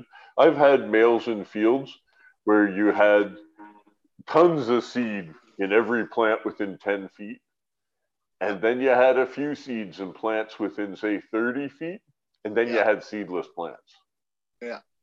So I don't I don't worry too much about, you know, foreign males pollinating us, but if they if you have a field down the street, you're gonna have a problem, you know. That's good info to be, to share. I like that you just shared that for people out there that are always so concerned. But I'm also glad that you're on the job uh, doing the sterile thing. So if it does become an issue, you're going to no. That's it. That's the future of it right now. I think it's the greatest thing work? to happen to cannabis genetics since cannabis. The, so how does that the fact that you can keep your pot seedless forever and the, there's two two types of sterile female plants. So if you think of seedless grapes or seedless watermelons, they're stenocarpy plants. They're stenocarpic. But the process with them leaves these little aborted white pips. So this It would be unacceptable in cannabis. It's not good to just have little white seeds. It's not really an improvement, right? So the the virgin fruit is parthenocarpic fruit, and that doesn't take a seed. And I first found those in the mid 90s. They the and I had 50% sterile and 50% non-sterile, just regular females. And that was out of this mother of what I call tight skunk. So the same father as sweet skunk got hit it hit the these ones that were called Ryan's killer. And it was from a grower out in the valley named Ryan in Abbotsford or somewhere in the Fraser Valley, I forget. But uh, so this Ryan's killer, when it came out, I had a friend that was selling eights of bud, and she usually sold eights of bud for 40 bucks. And when this came out, she was selling, it was like twice a year she got this batch of Ryan's killer and she sold it for 55 bucks an eighth. So it was just unheard of in Vancouver, a $55 eight. So just because she had them, and she's like, honestly, try it. Here, have a little bowl. It's delicious. I really, uh, and she said, and he said, anybody that gets it lucky because there's some special seeds in it. I never met the grower, so it was just this girl that trimmed for him, and it was selling some bud. And uh, he had this batch he'd been working on. It was unlike anything else flavor wise. It was more like sandalwood. It was really a unique herb. And when I grew it out, it, it had vine like stalks. So it looked like a Oaxacan and it had florets in the petioles. Again, looked like Oaxacan. So I was guessing maybe it was a Oaxacan Afghan cross or something. But I'm sure the guy was working on making feminized seeds, but just trying a few. And in uh, amongst my friends that got an eighth, probably three or four of us said, "Well, we're, we're getting an eighth or whatever to try this," and they we all put the seeds together, and there was like six seeds, and I grew out the six seeds.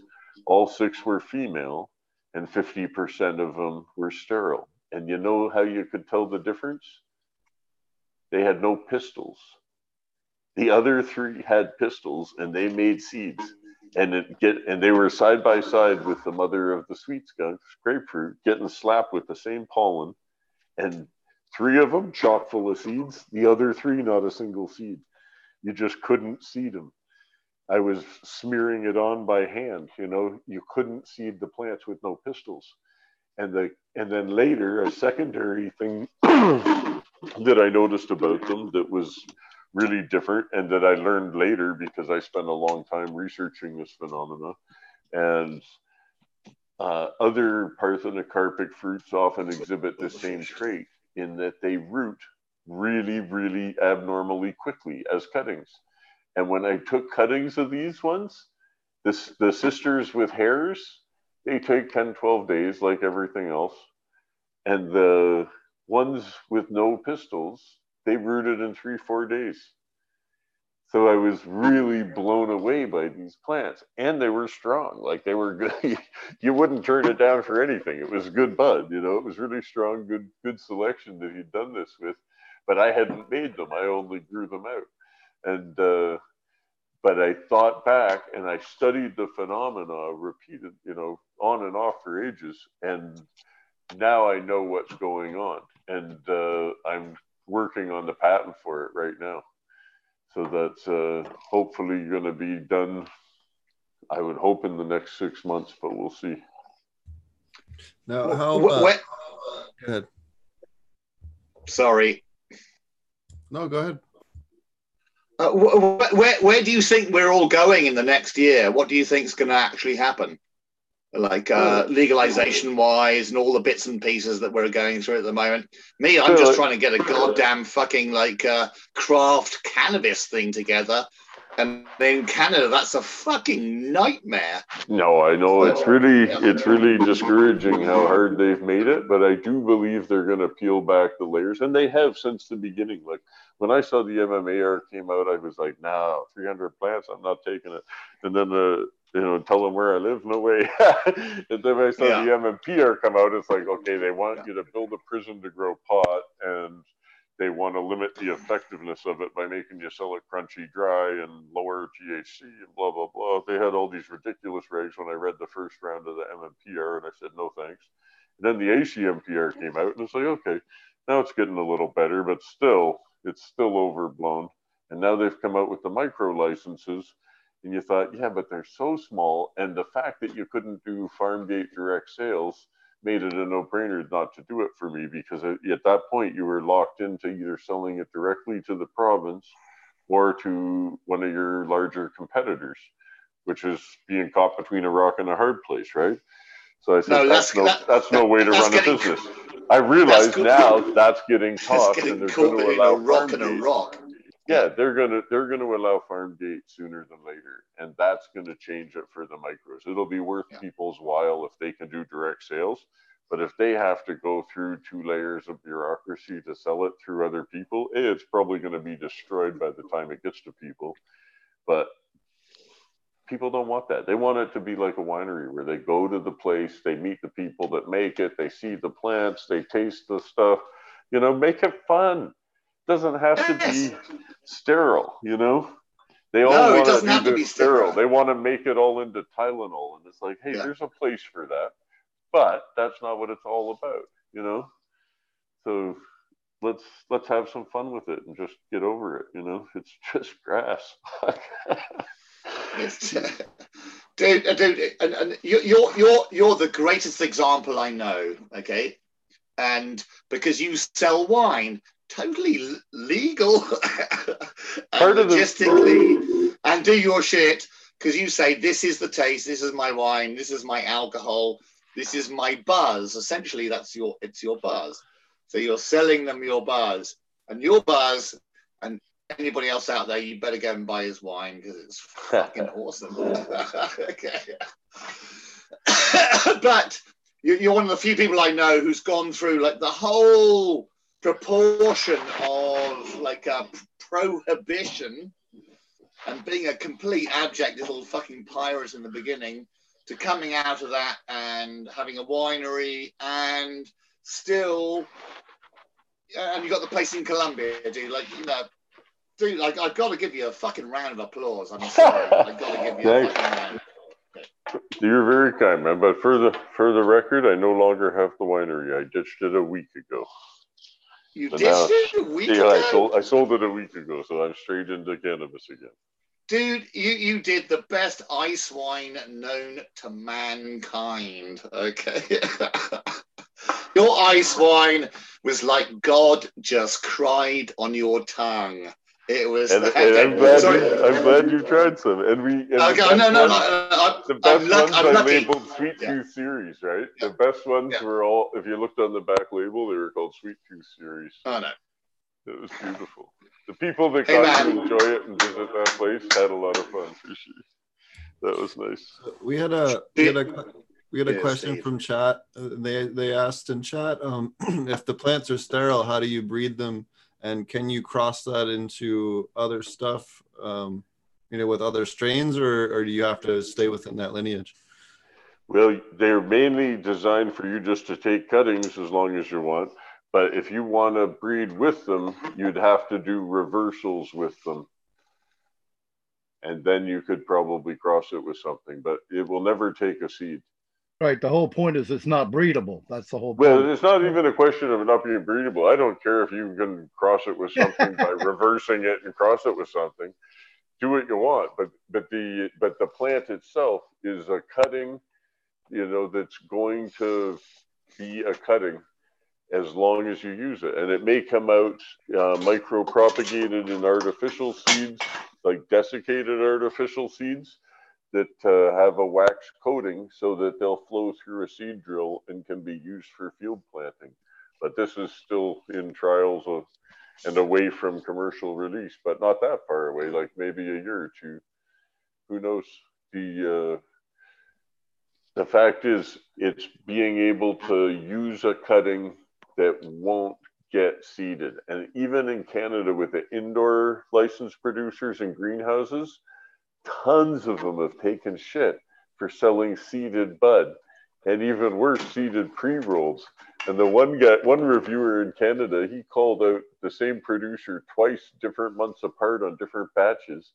And he, he cut open the joints and weighed them, and they're 50% seeds. And. Ouch! brown Ouch! finished seeds. But can you imagine a joint that was 50% seeds? And they're selling these joints for 15 bucks a gram. It's like, how can how can you get up in the morning and look yourself in the mirror? You know? I These just people got are handed. so incompetent. So I thought and it's not a question of their neighbors with males. These guys are indoors in the freaking winter, you know, like there's nobody growing around them. They're having Hermy issues and they're testing out uh, seeds with males in the same facility or whatnot, but they're getting complete seeds. There's a abs, you know, absolutely no excuse to sell smoking cannabis with seeds in it. That's No. just insane, here. right? And It's an insult. It's a It's- fucking insult. I love it's seeded fucking bud, insult, but I dude. make I'm a hash smoker, so I love seeded bud. The seeded bud Uh-huh. doesn't bother me. I one of the things I loved about seed production was I always kept every resin gland I grew. You know, it's like I'm gonna get paid for this oh, crop, but I'm keeping I- every resin gland I grow. yeah. Now, now I understand because you know they're, they're still resonated out on the outside, even if they got a seed in them. you can't So be a hash what- so- without an enormous amount of grass to crush up. You So, know? so why do you think the plant still produces a trichrome, bulbous trichome with a fucking big sphere on the top, even after it's seeded?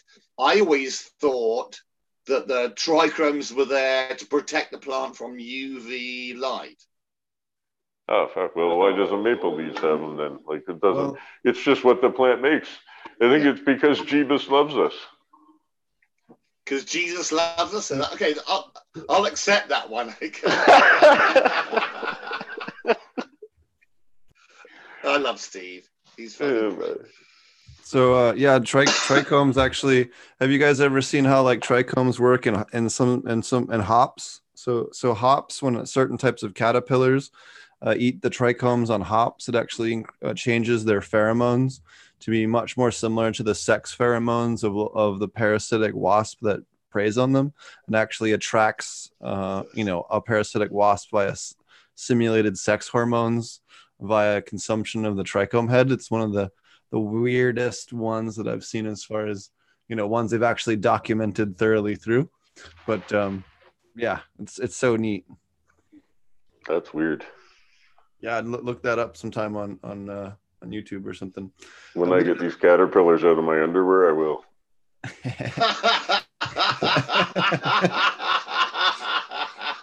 little little BT powder. Little powder. um, you, so you, you just be just beware for the Lyme disease there, buddy. do you uh do you have any advice? We had someone else ask. They have some very old seeds from the 70s. Do you have any advice for germinating old seeds?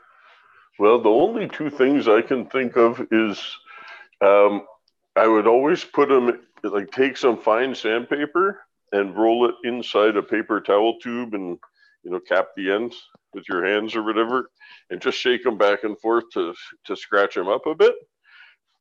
And hopefully that softens the edges on them. Otherwise, you could literally sand the edges down a little bit because they get so woody. If you want to try it with a treatment, a lot of people use gibberellic acid because that makes them the sprouts just shoot out really quick. But I mean, you could take regular seed, put a little gibberellic.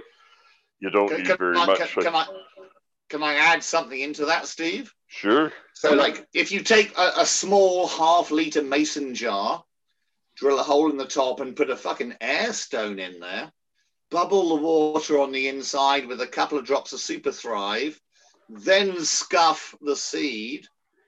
Okay, because you still have to scuff Sure. the fucking Yeah. seed, Yeah. and then drop them in there. And as soon as you see that little like bonk come out, then you've got to take them out. Sorry, I'm I'm completely anal about trying to start old seeds, As you should be. as I should be, because most of the seeds I get are fucking old shit. Uh, anyway, so and, that, and that's how and that's how it really works. It's the bubbler jar. So as soon as that little triangle of white comes out of the fucking uh, seed, it's getting like a, an insane amount of fucking oxygen, and it loves it. Oh, that's smart. And that's- yeah, and that's how to. I was even thinking peroxide too, if you, but but there's less uh, risk of overdoing it with a bubbler. Yeah, there's no, there's weight like I say, yeah, hydrogen peroxide. They're gonna, it may fry it, and we don't. Yeah, no, it's a question it of dose comes for sure. Yeah, Yes. But um, once if they crack and they're they the thing I've seen with old seeds often is even though you can get them to crack, they don't want to grow. So a little bit of gibberellic acid can uh, make the tail sprout really quickly, So what? what and you probably little? take the shell off by hand. Okay, so what's a little bit of gibberellic acid? Oh fuck! I'd have to look at some notes. I think we were using very very little, like 50 ppm or something like that. Okay, none of it. We're just like, we're just asking the fucking questions. So- So I've had a. I I wanted to chime in on that too. Um, as far as the peroxide goes, uh, it's one drop per whiskey glass. Uh, is is the uh, That's the- reasonable. Yeah, that sounds reasonable. Uh, for, that for sounds a reasonable. Yeah. for- for Is a that a shot percent- glass or a whiskey glass? Oh no, a proper whiskey glass. We don't we don't drink Okay. anything out of a shot glass. This is a proper Like a whiskey Rock- thistle. Yeah. rock glass. Whiskey thistle. Um, and then the other thing I've had a lot of luck with with popping stuff that I've been given that were very old was taking uh, and this was a trick I learned from um, some some seed preservation friends of mine that do really old school um, uh, like super old school stuff. So he actually has some pre Civil War era okra seeds and and some other funky stuff he gave me Oh, cool. uh, out, uh, up in Michigan. I love growing okra. You know what? That's one of, one of my favorite plants. It, it's so decorative as well as delicious. It's and real uh, good the flowers they open up the I forget the name of that with the traditional camera with the shutter how it spiraled open there. What do they call I, would- I'm, Yeah. Like a shutter. I don't remember. you know, What it's kind of like uh, I'm anyway. laughing. I'm mixing. I'm mixing up. I'm mixing yeah, up. how the aperture opens. That's like the uh, the flower on it unfurls like that. It looks awesome, and they Beautiful and, uh. It closes up at night and opens up in the daytime, and it's a beautiful flower. It's like creamy white on the outside and kind of purple inside. Oh, yeah. and I've been growing okra for years too. I just love it. Yeah, so yeah, I, was mixing up. I it's actually was a different friend of mine that, that taught me it, but a different friend of mine gave me some of those in Michigan last year. But um, uh, so uh, you can actually take those same germination hormones from corn and actually get corn, uh, you know, at your regular Home Depot or whatever, uh, and or local seed place or wherever it is that's near near you, and uh, germinate those for you know 24 to 36 hours until that again that seed cracks open and that little tail pops out and then immediately strain that water off uh, you know uh, make sure you oxygenate it and then uh, pour that into a fresh glass and put your cannabis seeds in that and actually you know soak up the um, uh, uh, soak up the the germination hormones from that in, in yeah, all the enzymes and hormones out of that. exactly That makes exactly, perfect sense. And the other another one that just popped into my brain that I forgot about that's really killer is uh, coconut water. Like literally cut open a coconut, and a coconut is a giant seed, right? A Well coconut done. is a giant seed, and the if you Coconut is a just get giant real seed. coconut. Yes. is loaded with everything that makes a seed sprout. yeah I, you know i had never thought of that but yeah you could go to your Yeah, grocery that's, uh, store and cheap just go get some man. of that Cheap and easy. Yeah, interesting. That that's even better, man. That's Okay. and not only that, you can get a coconut in a whole lot of a lot of places in the world. You couldn't get a Oh, yeah. germination hormone. Fuck yeah! And- And one coconut will sprout a lot of seeds. You know. Oh yeah, no man, that's that's such a good tip, especially for those guys. I know we've had so, a lot of people that listen in places that are a little more far flung. I know we we even have a guy Yeah, listen to they've the- got to learn to use what's available in the tropics locally. You know, they don't have to order Clonex. You can use aloe vera. It's so good. You know, we, I actually, the only thing I sprayed on my veg plants this year, my four outdoor plants, was uh, a new aloe product somebody gave me to try called Grow Aloe. And uh, it was to inhibit fungus and to uh, help with any mites or aphids. And the guy that brought me the four mother plants that I put out May 11th, knee high, they were old mothers that had been pruned all winter and they were already little shrubs. So they grew Woo! into beasts. Th- Those are the best fucking. but- those are the best fucking ones, dude. They're so Yeah. begging for the outside. Oh yeah, they just are root bound in three gallon pots and they need to go into a three foot deep hole chock full of wheelbarrow loads of compost, you know. Yeah. man. But the uh, but there were some spider mites I, I saw. I don't know if they came with them or if they came out of my cedars or whatever. But pretty soon they weren't taking over the plants. But I was seeing a few mites on it, which I rarely see outdoors in Canada. I've seen more problem with spider mites on the tropics because they never freeze, right? So there's spider mites outdoors are a problem. But in Canada, I've never, ever in my life had a problem with spider mites outside. And this year, I was like, I don't know if the plants came with them or not, but they they had some You- mites you- on them after the first bit. And you had- after two sprays of aloe, they were gone. You had problems with mites outdoors this year? Yeah, in the well, come on, come on. You, you know, dude, I'm fucking living in the same goddamn province. so No, but you're like- in a very different region. You're a lot Yeah. moister, and where where it's Yeah. moist and cool, the predator Yeah. bugs do better, and where it's hot and dry, the sapsuckers do better because they they transpire quicker because they just suck liquid. They live off liquid.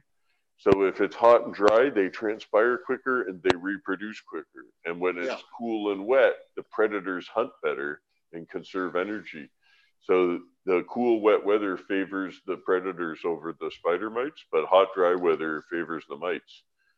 So I see it seasonally in the tropics, but even up here this year, I saw the mites outside, and I'd never ever seen mites outside. But they probably, I'm thinking they probably came on the plants. But Do, do, do you have a pest management system for, for, for your place down in Cal- in uh, Colombia? yeah, we do a few things. We have a garlic pepper spray that we make, where we had one we were buying and then we started making. Uh, I haven't introduced the grow a low there, but I think I will, and I think I'm going to try and plant. The grow a low is made. There's only two varieties of the 300 aloes apparently that have this antifungal property.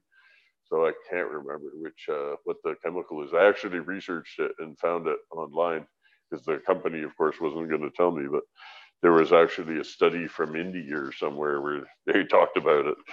Uh, anyways, I haven't tried that down there, but there was the other ones we were getting were more uh, microbial sprays. So For the dirt? for inhibiting um, fungal things, the fungal Yes. things were the main condition, you know. There was, uh, we had some septoria issues in the last year, which I chalked up to uh, CalMag deficiency in plants because the soil shit where we are. We, we, but Okay. always the plan was to dig a hole and put our own soil in it, like have post hole diggers behind tractors, digging Yeah. the holes and, and making them so that they have X amount of liters for every X amount of weeks that they intend to be out there, right? So if they're mothers that you want to keep for four months, they need more soil in a bigger hole than something that's going to be out there for six weeks. So it's all based around how long they're going to be out there, how much soil they get, and the soil mix is quite complete. But if if you give them a soil mix for three months, but you leave the plants for six months, they're trying to feed off soil that's like 5.2 or something, and they're, and they're not looking good, you know. So you've got to make sure that you've got the amount of you know custom soil that you need for the length of time those plants will be out because once they start getting a spot if a plant's very healthy you know and we had had this gardens there for almost three years and never seen it before but we were always giving them a nice hole and taking them down. We weren't keeping mothers for a long time and even in my sops we were to replace the mothers every four months. But there was mothers that stayed out there because they looked nice and productive and you know they look like hedgerows with lights on them and trained up and trellising. And you've got acres of these mothers and you're like well they're still cranking clones so they're still cutting them they're like why cut the mothers down? But but Yeah. it's like the frog in the boiling water you know? You start seeing Yeah. a few problems but it's not that bad at first and then after a bit wow these are all showing this problem so I'm like how old are those and how big is the hole? Fuck, they're they've passed their expiry date, you know. But I said, let's just test if the problem is a CalMag deficiency, which gets locked out at low pH. And sure enough, you just give them a little treatment with some CalMag, and boom, you could see immediately that that was the problem. And Yep. that's why it's nice to have some elements on hand for R and D because even if I like to run everything organic, I still like to do science side by side, you know. And even if it's not for something that's for consumption, it's just to identify a problem, you know. So, Steve, I'm, st- I'm I'm staring at the screen. Okay, and all it says is Steve Dale, which is great because I know what you look like, so I don't really need to look at you anymore. Okay, but I'm watching at the like uh, all the questions coming down the right hand side, at the other side. But but the reality is is what you've just said is that you know it, we don't need to worry about that shit, you know. uh, But people still need to, you know, and go and do a thing where like you know hang on so you, you and i both came out of a certain generation where we've grown the motherfucking load of weed uh, but at the same time they can't they oh no it's not they can't. They can't they can do anything they fucking well like to. But uh but i'm just looking at the questions on the right hand side. Sorry. So um so on the on the note of Septoria, Septoria I had only seen once before, and that was when it was directly next to a bunch of nightshades that also had Septoria, um, that I attributed it to it, it coming in on. But I had seen that heavily in Oklahoma, in particular. You know, if you look at how they had so much flooding areas and all that, you know, you know, uh, it was sporulating everywhere in nature and uh, getting all over. Yeah, And, I, and then what, I, what I've noticed place. and the pattern that I've noticed was, you know, who got it and who didn't primarily was the and it was and we actually used a microbial treatment of a combination of bacillus and streptomyces uh, treatments uh, one after another uh, and, and after two or three treatments it, we were able to eliminate it. It wasn't a big deal if we caught it early. But- But Yeah, what we if um, you have a deficiency causing brown spots, it's apt to get it, you know. um, but as I soon as told we, them, I said, we don't have a fungal problem, we got a deficiency problem, and the deficiency is inviting the fungal problem. Yep. And um, so so uh, so that was that was one thing, but I also saw it a lot in, in places that were corn or soybeans or wheat or stuff that ha- that has you know super um, over fertilized and, and uh, has no biodiversity to those soil. These monocrop fields that have been the same thing for 30 40 50 years those were the guys that had the worst fusarium the worst botrytis the worst you know the worst septoria hands down it was always those fields you know and i attribute you know I attributed at least part of that to the fact that how's this plant supposed to know how to have any kind of immune system if it doesn't have any kind of mic- microbial exposure in the root system? You know if there's no no micro microbial biodiversity of course it's not going to make any kind of terpenes because it doesn't know how to. I have got these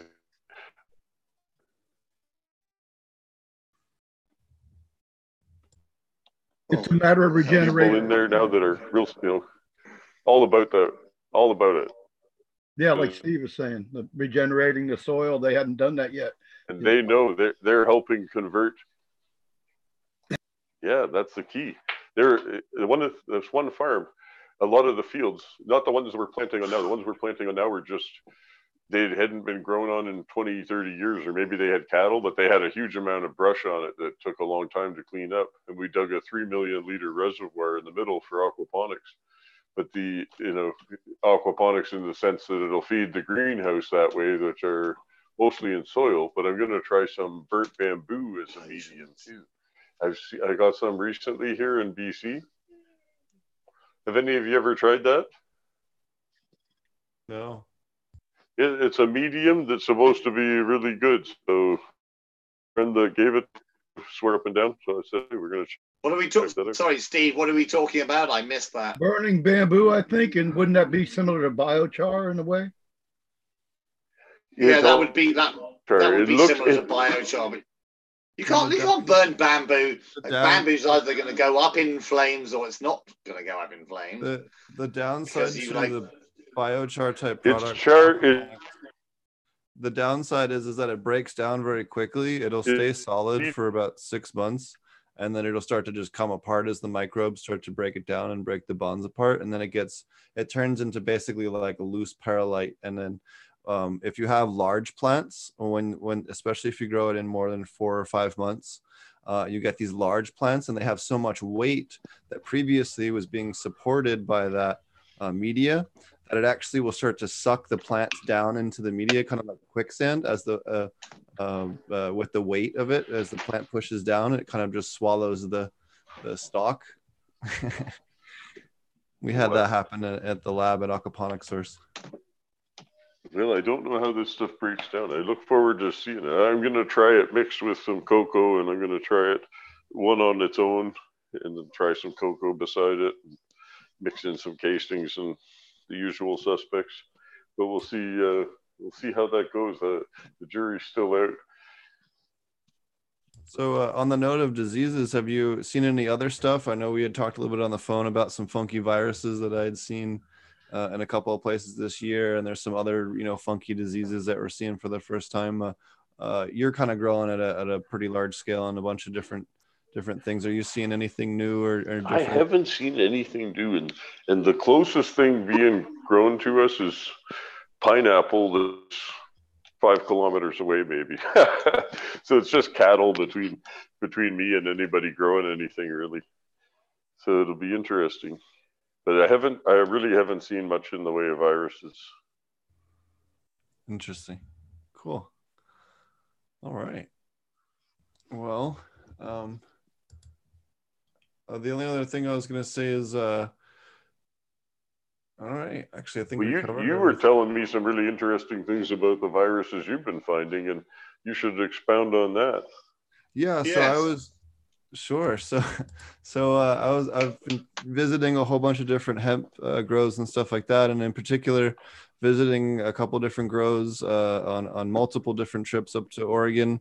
Um, and there was one in particular, this Anheuser Busch field that we stopped and looked at, and they had this weird leaf curl virus that um, is being attributed, according to the state of of uh, Oregon's um, uh, cultivation department or agricultural department is, is from a it's a leaf curl virus from soybeans being transferred by leaf hoppers, which is is how they figured all that out so quickly. I don't know, but um, I guess they have viral markers that they, they can check for pretty quickly with the DNA testing and stuff like that. But uh, I have some really good documented pictures. Anyone that went to the Aquaponics Association conference uh, uh, panel um, saw saw those pictures. I'll make sure I do a video on it uh, on my YouTube channel soon. But um, you know, looking at different you know insect vectors, and then especially people that are growing directly next to monocrops and monocrops that maybe don't have ultra stable seeds that don't need to have ultra stable seeds. As far as you know, corn and something like that's going to be much more stable than say, you know, uh, soybeans or um, you know, uh, soybeans are pretty stable. Are they stable? What what would be another one that maybe would be a little less so? I don't know. Anything mass produced is pretty stable these days. But um, well, so I know some of them do have some viruses and stuff like that in them. if you go in your nightshade, uh, a nightshade, cackling about. Oh, because you said you're totally right. Like most things oh, these absolutely. days are completely sorry, fucked up. well, t- tobacco and nightshades in particular, you can definitely transfer quite a few uh, uh, uh, streak viruses. I know that I, I, posted there was a really great article uh, a couple weeks ago that we had talked about as well about um, a lettuce mosaic, a lettuce chlorosis virus, and how that was being uh, detected uh, in some aquaponics facilities, um, you know, that were had had that in there, and the fact that it can remain latent both through whitefly populations and uh, potentially through aquaponic systems. So um, that you know, if you're if you're converting an aquaponic facility over from vegetables, it's something that you need to consider, and maybe consider doing lactobacillic acid treatment, uh, similar to how they do it in soil with the the um, dark horse genetics protocols that uh, I know uh, Alan spoke about a couple of weeks ago on the show. Um, you know, using lactobacillic acid either from uh, you know Grow Kashi or or through you know uh, Chris Trump's methodologies or through the methodologies that we've talked about in other ways with the probiotics. You know, all of those um, we there we don't know exactly which one actually is the one that helps with that but we do know that generally that that seems to reduce the viral uh, expression and that's documented um, through you know dark horse genetics' research and then furthermore through through kevin jodrey's stuff and uh, work and then also uh, uh, from uh, Grow work so uh, definitely check that stuff out if you're looking for more on that. But it's really kind of the only thing that I'm aware of, unless you know of something. And this is maybe a great question I'd like to ask you. Do you know of anything aside from that anybody could do if they happen to have a viroid uh, that was, you know, in a, a, precious seed line or something like that? Um, you know, do they need to, to hand it over to a lab to do tissue sampling and have them try to clean it up, or what, what would someone's options be? That would be the only thing I could think of. Yeah, that seems Good like yeah. the go-to the go-to suggestion for sure. And the, the one thing I wanted to ask you, Steve, was you were telling me today a bit about the hemp thing in the states and asking me what I thought about it. I said I didn't know too much about it, and you filled me in a bit about the people not being able to use their seeds in case they've drifted over 0.3 um, combined THC and THCA. And I was mentioning this to my wife, who came up with a good point, and she said, "Well, in in any other industry, when they change the regs on you, they give you time to use your existing stock. There's a backstop. There's a right, backstop right. where you just go like, well, we used to do it like this. Well, yeah, but you maybe you can't do it forever, but you get to yeah, use up what you have. Yeah, no, but that, that's but that's like but we always used to do it like this until this moment in time, and that's the backstop. So, so I've I've spent quite a bit of time researching this because I wanted to come in informed and not misspeak. Uh, and um, there's a great article for people that want to be educated on this. Probably the best one that I've seen, hands down, uh, is the one on OregonCBDSeeds.com. Check out their blog and uh, it's called New USDA Rules Propose Significant Changes in the Hemp Industry. And I'll make sure I have the link in the description. Um, but um, basically, um, they want to do testing 15 days prior to completion of harvest, which is completely insane. They, they want to take the top two inches of flower cut from each planted sample which is not how the rule was written. If you look at the original um, USDA rules that were put out, where that 0.3% comes from, which they sourced in the article um, from 1976, that 0.3% delta 9 is from dry weight of young, vigorous leaves of relatively mature plants as a guide to disc- uh, discriminating two classes of plants. That is the exact quote. It will, here it is. It will be noted that we arbitrarily adopt a concentration of 0.3% delta 9 dry weight basis in young, vigorous leaves of relatively mature plants as guided by discriminating the two classes of plants. That's not 0.3% flower off the top of the plant. No, that's leaves. That's totally different. Okay. And that's how it's written. Okay. So the other crazy thing about it is, and this is the one that I think is even more insane that I haven't heard anyone a procedure for testing using post decarboxylation or other similarly reliable methodology delta 9 tetrahydrocannabinol concentration levels for hemp produced. So that would mean including potentially CBD, CBN as well. So if your plant at all tested over 0.3 in the whole life of the plant, uh, it would be disqualified. And if you're over 0.5%, you could be prosecuted for negligence. Too, it's That's why would it, why would you take the risk? No, no one's going to grow it. Not when you're risking prosecution for hot. I've got up to tw- I've got up to 27 to fucking percent according to some some fucking people.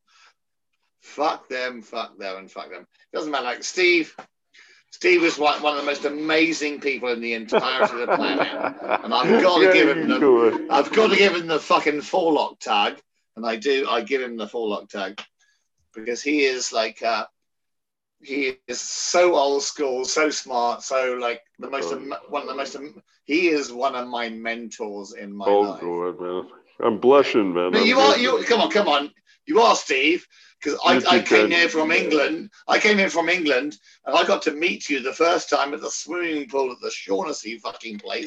And I just went, what? And I just went, like, what? You can do this?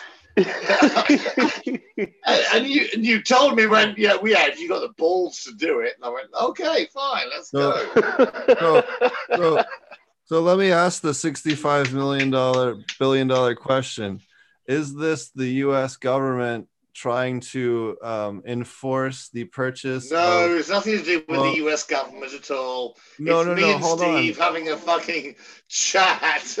okay. no no no i mean i mean the the the whole the reason for these limits is this to enforce the quote unquote outrageous new strains that a lot of the uh, gmo companies are wanting to put out and say hey well we can meet these stringent requirements and guarantee it and be the only ones who can and you know what if you don't buy from us you're actually risking prosecution um, You know what's going to happen, man? I'll tell you honestly, this is the truth, and this is sad but true. That we're dinosaurs and that we love the plants. But you know what? We don't get vitamin C for our kids. Doesn't come from plants. It comes from yeast or E. coli in tanks in China. You can buy a ton of vitamin C on Alibaba for 1500 US. So when you can buy a ton of any cannabinoid GMO from China or here, it's going to be everywhere because you can raise these in tanks far cheaper than you can grow them and extract them from plants. So every one of these cannabinoids, a generation of people from now, forget it. If it's going to be medical or food, it's all going to come. And already I'm seeing this. I've brokered some cannabinoids to a lab in the UK that the lab is one of, I think, six or seven that are licensed API providers of CBD. The API is active pharmaceutical ingredient. So if you're a big pharmaceutical company and you want to buy CBD to add to a formulation, you have to get it from one of the licensed API providers. So sending stuff into these guys, it if it's point zero, which most of the American stuff is, it doesn't necessarily pass there. It has to be point zero zero. And even I get stuff for them now that's point zero zero zero. Three Zero, zero, Yeah, zero. yeah, so Yeah. it has to have no detectable amounts at that level. And the stuff they were getting wasn't even 99.99 anything. It was like 70% and it was yellow. And I was like, where are you getting this from? And they said, China. There's no detectable THC in it because it's not raised in a plant with any THC. It's raised in a tank out of either yeast or E. coli and extracted from that. And yeah, there's no THC detectable in that stuff. So, hey, if if your whole thing is purity, they can raise a molecule in another organism. It's uh, frightening but true. And if you look at Flintstone vitamins, that's where they come from. You know, so if people give this to their kids now, the fact that we think it should come from that plant is almost immaterial to the greater world, you know. To them, a molecule is a molecule. You know, we're dinosaurs. Steve, you're a fucking hero, dude. It's No, you're you know right, because what? like that, that's the same fucking opinion of fucking probably most of us. Hopefully, hopefully. don't don't don't tell me that i don't want to think that I know you don't want to think about it, but it's the sad truth. It's the Yeah, It's the elephant in the fucking room. sad man. truth. It's the elephant in the room, dude. Well, so so Yeah. this is so this is the part where I would challenge that, and I'll tell you why. Is that, um, well, not challenge that necessarily in that you're wrong, but say that it's maybe not as easy as they think it is because, um, anyone that's actually sat down and played with vape carts and played with different uh, terpene ratios knows that uh, you can get all kinds of weird reactions when you start mixing and matching cannabinoid and terpene ratios. There's no terps in this. This is a non-terp. Oh, I know. Oh, I know. I'm not talking about. I'm not talking about for people Like that are. Satan bug. sorry, sorry. Uh, I'm not. I'm not talking about people that are uh, interested in monomolecular pharmacology. I'm talking about a lot of the fact of the the cannabis works is the fact that the the poly the the synthesis of all the different co- compounds working in unison together. In Oh, particular, dude, I'm with you. I'm with you. so so, No so when they try to replicate that with these uh, individual sources, when you mix them, any when you mix them in a petri dish or you mix them uh, in, in in glassware, um, they emulsify, they crystallize, they they do all kinds of different things that are that are, are weird and kooky. And yes, you eventually can work it out. And maybe I'm thinking it's more complicated than it is, but I've certainly done a lot of work with, you know, about uh, 60 different terpenes mixing and matching. And I'll tell you what, we did a whole lot of batches that screwed up. you know, Man. No, the terps are the that's what it's all about, man. I mean, THC is THC. You can have a 10% THC Afghan or a 10% THC Thai plant. They don't look, smell, or taste or feel anything alike, you know?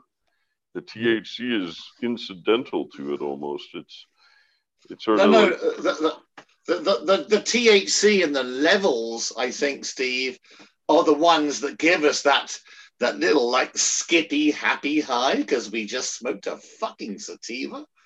oh you man, know. the, the terps are what lifts Yeah, it, you know? yeah, okay, I- I- so I know, I know, I know it's terps, but I don't think it's terps that much. I think the the dab brigade Oh, are getting do. into it way too fucking much. I'll But tell you why. no, I'll but- tell you. But, but, I'll but tell you Steve, what hit Steve, me I, this I, year. Go ahead. Steve, Steve, I tug my fucking forelock to you, dude. You do way more than I do, and I will listen to your opinion. No. So what? No, no, come on, dude. That's totally fucking true. So, so what? What? What have you been un- like I'll tell you what blew me away. out this year, dude? What blew me away this year in consideration of terps versus cannabinoid potency was Okay. I went around my favorite rows of plants at one point this year and I go I, I call it it's not like dirty hand trim off my hands I call it ghosting where I ghost my hands over the most Yeah. resinous plants that are my favorite and I just touched like the bottom of the fans, but these are fans with resin. But I'm not squish squeezing the buds. I'm not getting pistils on my hands. Anything that's not resin gets picked off. I start with them really clean. I don't wear gloves. And uh, if I have any peeling skin on my hand, I wouldn't do it. If I've got a really clean hand at the time, then I will do it. And I, and I've, I'm sure I'm not getting a pile of skin because I get an absolute thin glistening layer left when I'm done that's not raw skin, you know? So I I love ghosting my hands over and getting that fresh charas off of that.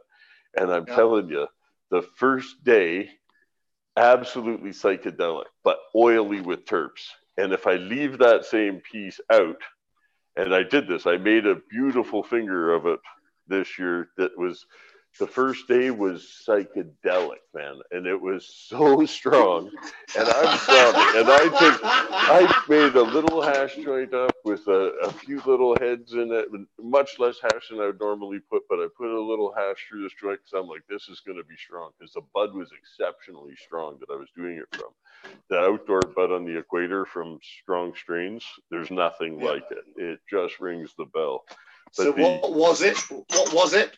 That was uh, that was a couple ones I rubbed, and they were a few out of the Sin City section. I had uh, about Okay. 17 Sin City varieties in this one block, and the Slimer cookies I really liked. Um, it was one of the most resistant plants. Like the mites Yeah. didn't like it. I had mites on rows beside it and nothing on it. Yeah. You know, Oh, so there nice. was different. It was unbelievable, actually. No, no, no. it- Nice. but it was That's- actually the probably the we all want. strongest bud of the lot too. Like it Yeah. really, I was really properly high from a couple of those selections, but they were fairly uniform plants. Like they didn't, there Uh, wasn't uh, a lot of variation in them. I was I, really fa- impressed. I, I found out cookies. from I found out from our plant that she likes to come up to you and go like, "Just get together here, bitch. You're to be okay." And and I, I, I have my favorites. You know, I've got my favorites of all, of all my plants. Uh, but they're still like like mind-blowingly way better than anybody else's fucking plants in history, and they can all go fuck themselves. Fuck you, fuck you, fuck you, fuck you. Fuck well, give me a sec here, Rob. The the point was they come down. Uh, the first day, the terp rich charas, Yeah. absolutely ripping. Couldn't feel my legs from the knees down. Like I felt like floating Party two, two feet off the ground. Just my Yeah. feet were numb, my face was melting. I was like, I haven't been this fucking high from a joint in a long time. And I couldn't believe how strong it was. But the next day I'd get up and roll one. And I'd let it sit out all night. I didn't even wrap it up and put it away. I just left it on my desk. The next morning I rolled one. I was like, hey, it's still really strong, but I'm not nearly as high. And then I, I put a piece of it away for a week. And then a friend was uh, down and we went for a cruise and I rolled it up with him. And he hadn't, you know, he, it was the, some of the best that he'd for- ever smoked. But We, already we, we went like, for a cruise. Okay, excellent. he had a nice ride in a bad part of town, let's say. But, but it was, uh, he was blasted, of course, because it was some of the best hash he'd ever smoked. But I was like, Yeah. fuck, this isn't as good as it was a week ago. And it, it, No. the THC hasn't changed dramatically. Like the cannabinoid content ratio hasn't changed dramatically. yet. no, but the terps changing, are gone. They're not gone, but they're it's let's say eighty percent gone. You know, and the effect was that much less. And it was truly with the amount of terps. Like I've found this so many times that if you have just straight distillate with no terps, you get a buzz. There's no undeniably, but it's nothing like if you add terps to it. Like Yeah. a, a solid dose, like you can dab terps on their own. You know, No, It's- c- come on, dude. We're, we're just trying to do thing. real weed. All my friends who are like back backing up in here, listening to you because you're a fucking superstar and shut the fuck up. oh, shut up. Okay, You're But me. you That's are. But- you are. But you are, but but they, they you know they're, they're all lining in here and, and just going like we we do this, we want to do this, we want to do this, we want to. They want to make the best fucking weed on the face of the fucking planet, and they happen to know that I know you, so that that's quite good. So we'll we'll have a, and uh, I think I think you'll see them come across. Dude, there's lots of people blog. doing cannabis as well Yeah. as I've ever There's lots done of it. people doing cannabis too. There's, uh, right now, it's almost embarrassing because there's so Well, many people doing it. I did it when it needed to be done because there wasn't Steve, a lot of Steve- people Steve doing Dale, it. Steve Dale is one of like he's my one of my personal fucking tug my forelock heroes. so back so back in the day uh i know the first time i heard of breeder steve was was from overgrow.net we talked about this back in the day. You were the first person to po- to talk about anything with aquaponic cannabis. And uh, i was working at a pet shop at the time. And we had uh, uh, a a a space to grow plants. We'll leave it at that and uh, we we tried to basically replicate some of the stuff that you were doing way way back in the late 90s this is like Back in the 90s, yeah. 2000 yeah. But you were the first person to post that and it just happened to be because we were we already had lots of aquaponic or it wasn't necessarily to do it aquaponics. We didn't even have a word aquaponics. We called it river tanks. That's what we called it. Because we didn't have you a know, word that's so funny. right? It was the first thing I did when I moved to Vancouver. The first thing I did because I'd wanted I'd uh, wanted to set up a little 430 ag, you know, the Son Agros had a 430 watt. I said I want to get a little one light closet set up. I had a one bedroom apartment with my girlfriend to Vancouver and Kitsilano. And I went to a friend knew somebody with a grow store, and and he knew I, I came out with like five pounds of bud that I grew outdoors in Ontario, and that was my personal stash. Yeah, Exceptionally good. It was light years better than any indoor. So it, it was people in BC. I would share a joint with them. I wouldn't tell them where it's from, but I'd say, "Here, check this bud out here. We'll roll one up and, and smoke a joint." And they would be going, "Oh man, this BC hydro must be knocking you out. You just moved here from Ontario." And then they, as they smoked the joint, they'd get really quiet. And then ten minutes later, they're like, "What fucking pot was that?" And I was like, "I brought that from Ontario. I grew up behind a cornfield." They're like, "That's outdoor." they couldn't believe it, right? Because BC outdoor pretty much sucks. So it was uh, a real shock to the Oh, system for everybody when I brought that bud out here, so I could get anybody just off their tree with it. Because indoor is just a shadow of good outdoor, you know, and and uh, of the best outdoor anyway. But the i thought But I this one was- grow store, he he liked my idea about the aquaponics. It was a friend of a friend, and I said, he says, "Well, I want you to build me one of these aquaponics systems," and I wanted one, of course. So I said, "Okay, I'll make you a deal. I'll build you one, but it's going to cost you two of them." You know, because I'm building one to take home as well. So I got to go into this grow store, build them an aquaponic system, and then take all the pieces home with me to build mine. So I had my first one in the apartment there and then uh, set it up when I moved to that house where he was talking about in Shaughnessy, the compound. The uh, I set up the first that was the first one I like took pictures of and and then I look back I've actually found some of the pictures from then and I and recently when I was moving in the last few weeks I found a box that had pictures from my original aquaponics grow store so it had pictures of the first aquarium, well, the aquarium that was yours in that grow store. And uh, so I'll find those and I'll share them with you. Hell yeah, man! I, I'm working on a. I'll have my aquaponic cannabis book out here, hopefully Q1 next year or before 420 is the goal. But Oh, man, that'd be great, you. maybe to to see if you'd be up for letting us throw one or two of those in the book. That'd Oh, absolutely, man. No, total respect. I, I always meant to do a book on it and I wrote a huge chunk of it, but I never finished it. I'm really glad you're getting the message out there because it's really important, you know, that more people switch over from flushing nutes down every Saturday morning to running an aquaponic system and just having better grass. Like if, if you do it right, it tastes great. If you don't, it tastes fishy. You know, the worst I've seen aquaponics done was people that overfed pellets and they had so many pellets floating in the water because they would only go there once a week and the bloody pot smelled like a bag of fish pellets which is not an attractive smell like it's like making pellet tea and feeding your plants pellet tea you know they they soak up what they're sitting in and they smell like what they're fed i had a friend show up at my who was actually a new friend at the time, a friend of a friend, and it was the first time we'd met. And he showed up at my apartment when I was going to university in Ottawa many moons ago. And he had a backpack with a pound of weed to show me. And he showed up in my apartment. And before he opened his backpack, I said, Do you grow with fish emulsion? And the guy looked at me like he was just reaching in to pull the bags out, and he hadn't pulled them out yet, you know. And he's like, why, why the fuck did you say that? And I said, because I know that smell. One of my friends always did that. And it smells funny in the weed. And he says, funky. We bury a fish in every hole. And I just laughed. I was like, it shows, man. But we became really good friends after that because he just said, no, everybody's just looked at my bud and went, wow. And he says, you're the first guy who didn't even look at it and said, did you use fish to grow this? he was, he was just sideways, you know? That's the old Indian way. I've I've mentioned that they bury the fish in every hole. Yeah, no, it absolutely grows you a robust plant. Or But Native you gotta like the smell of fishy weeds. Sorry.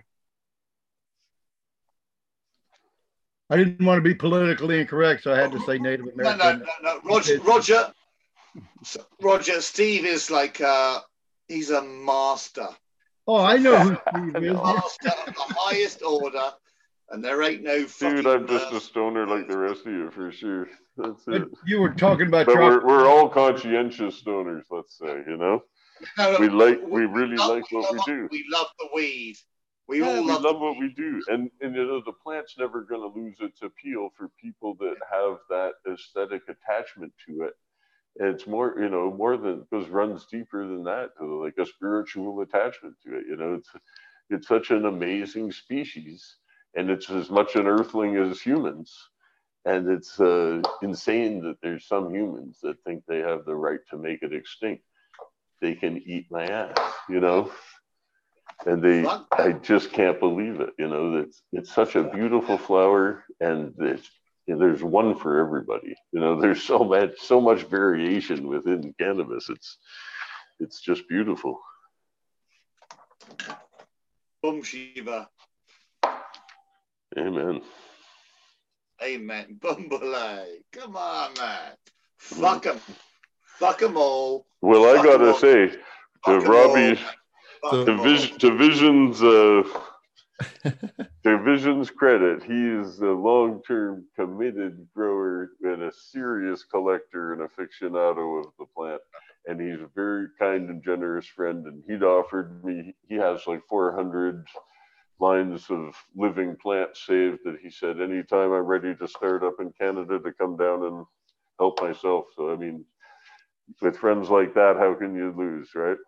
It's all the support we get that helps us along the way. Like every every plant I ever had, somebody developed before me, and somebody yeah, developed before uh, them. And hang on a sec, Steve. What the we stand on the shoulders am I going to do with that? You know, when people say, "Oh, it's a new industry, and we're going to develop these new varieties," and it's like, you know how many millennia farmers have been saving those seeds for you to get there? You know, it's like we have to be humbled to the history of that plant is the history of humanity. Just caring fucking human beings out there who sit there and just go like, so what you got? What you got? Oh, do you want to smoke this weed? Excellent. That's nice. I'll smoke some of that fucking weed. And I'll smoke some of that fucking weed. And that's an inch off the weed I'm smoking in the moment. But it still doesn't matter that we cannot let them take away our shit. Okay, like they're, they're trying to fucking legalize us and make us like criminals at the same time, and I cannot. This is the problem. You know, we we are nothing but a herd to be milked, and that is all, and that is it. And we had the freedom to, when it was totally illegal, it was so unregulated because it was illegal. Once it yeah. becomes regulated, you create joinder with the system or the shitstem, if you will. So I mean, but, but I, I, but I can't. I can't do it. You know, it's I, painful. It's painful. I really, I, I've struggled with it myself, and I tell you, man, uh, it's it's painful. Yeah. To circle to circle back to so the USDA is committed to issuing the final rulings expended expeditiously after reviewing public comments and obtaining additional information during the initial implementation. The interim final rule will be in effect for two years, then be replaced with uh, a final ruling. So, you know, if they don't set this uh, with this these new CBD regs, which is where we were we were starting off at with, with uh, when we started off in this direction, you know that that's going to completely cripple the, the current CBD market and force everyone into the either the GMO seeds or CBG. No, and you're seeing, it's gonna, you're seeing, it's gonna cripple the fucking weed market, dude. Well, well, so you you already see. I mean, look at look at places like we've had numerous people on from from red states that are growing just CBD and getting two, three thousand dollars a pound all day long. And you have a lot of people that have invested, you know, taken out huge loans to, to scale up equipment for the next few years. Illusion. That, that, that's all a fucking the worst illusion you could ever well, invest. I know in. that, but what I'm saying is, is that you have you have thousands and thousands and thousands that's of idiocy at the worst fucking level. Jesus. Okay, hold on a second. So so we we you have thousands and thousands of farmers that have gone and invested in in huge amounts in order to to get this out there and to get their um you know their seed stock their equipment all this other things and, and build out long-term plans and and now they don't have any access to stock or the seed that is available is going to be astronomically high or they're going to have to switch to cbg which now you're seeing the price of cbg seed quadruple or more you know, in the last week, you know, or, or higher now, uh, if there's any available, even, you know, good luck trying to find mm-hmm. some. Um, because everyone immediately switched to that. And, and you're also seeing money, you know, get sucked right out of those markets in the United uh, in the United States and, and going right overseas. You know, you're seeing a lot more investment in Europe and Africa and South America because people are just sick of it in North America right now, and, and they're sick of all the craziness and, and they're sick of putting in money and then having these regulatory stuff just totally, you know, screw with them. I mean, if you look at uh, Oklahoma, they just now have a whole new licensing system for renewals for next year. Most people are not going to be able to even keep their license. You know, a lot of these guys are totally zoned out of of uh, where they're currently at, and these people have huge investments. You know what? That's not fair to them You know, It's they're not fair at all. At, at the very least, like I said earlier, they should.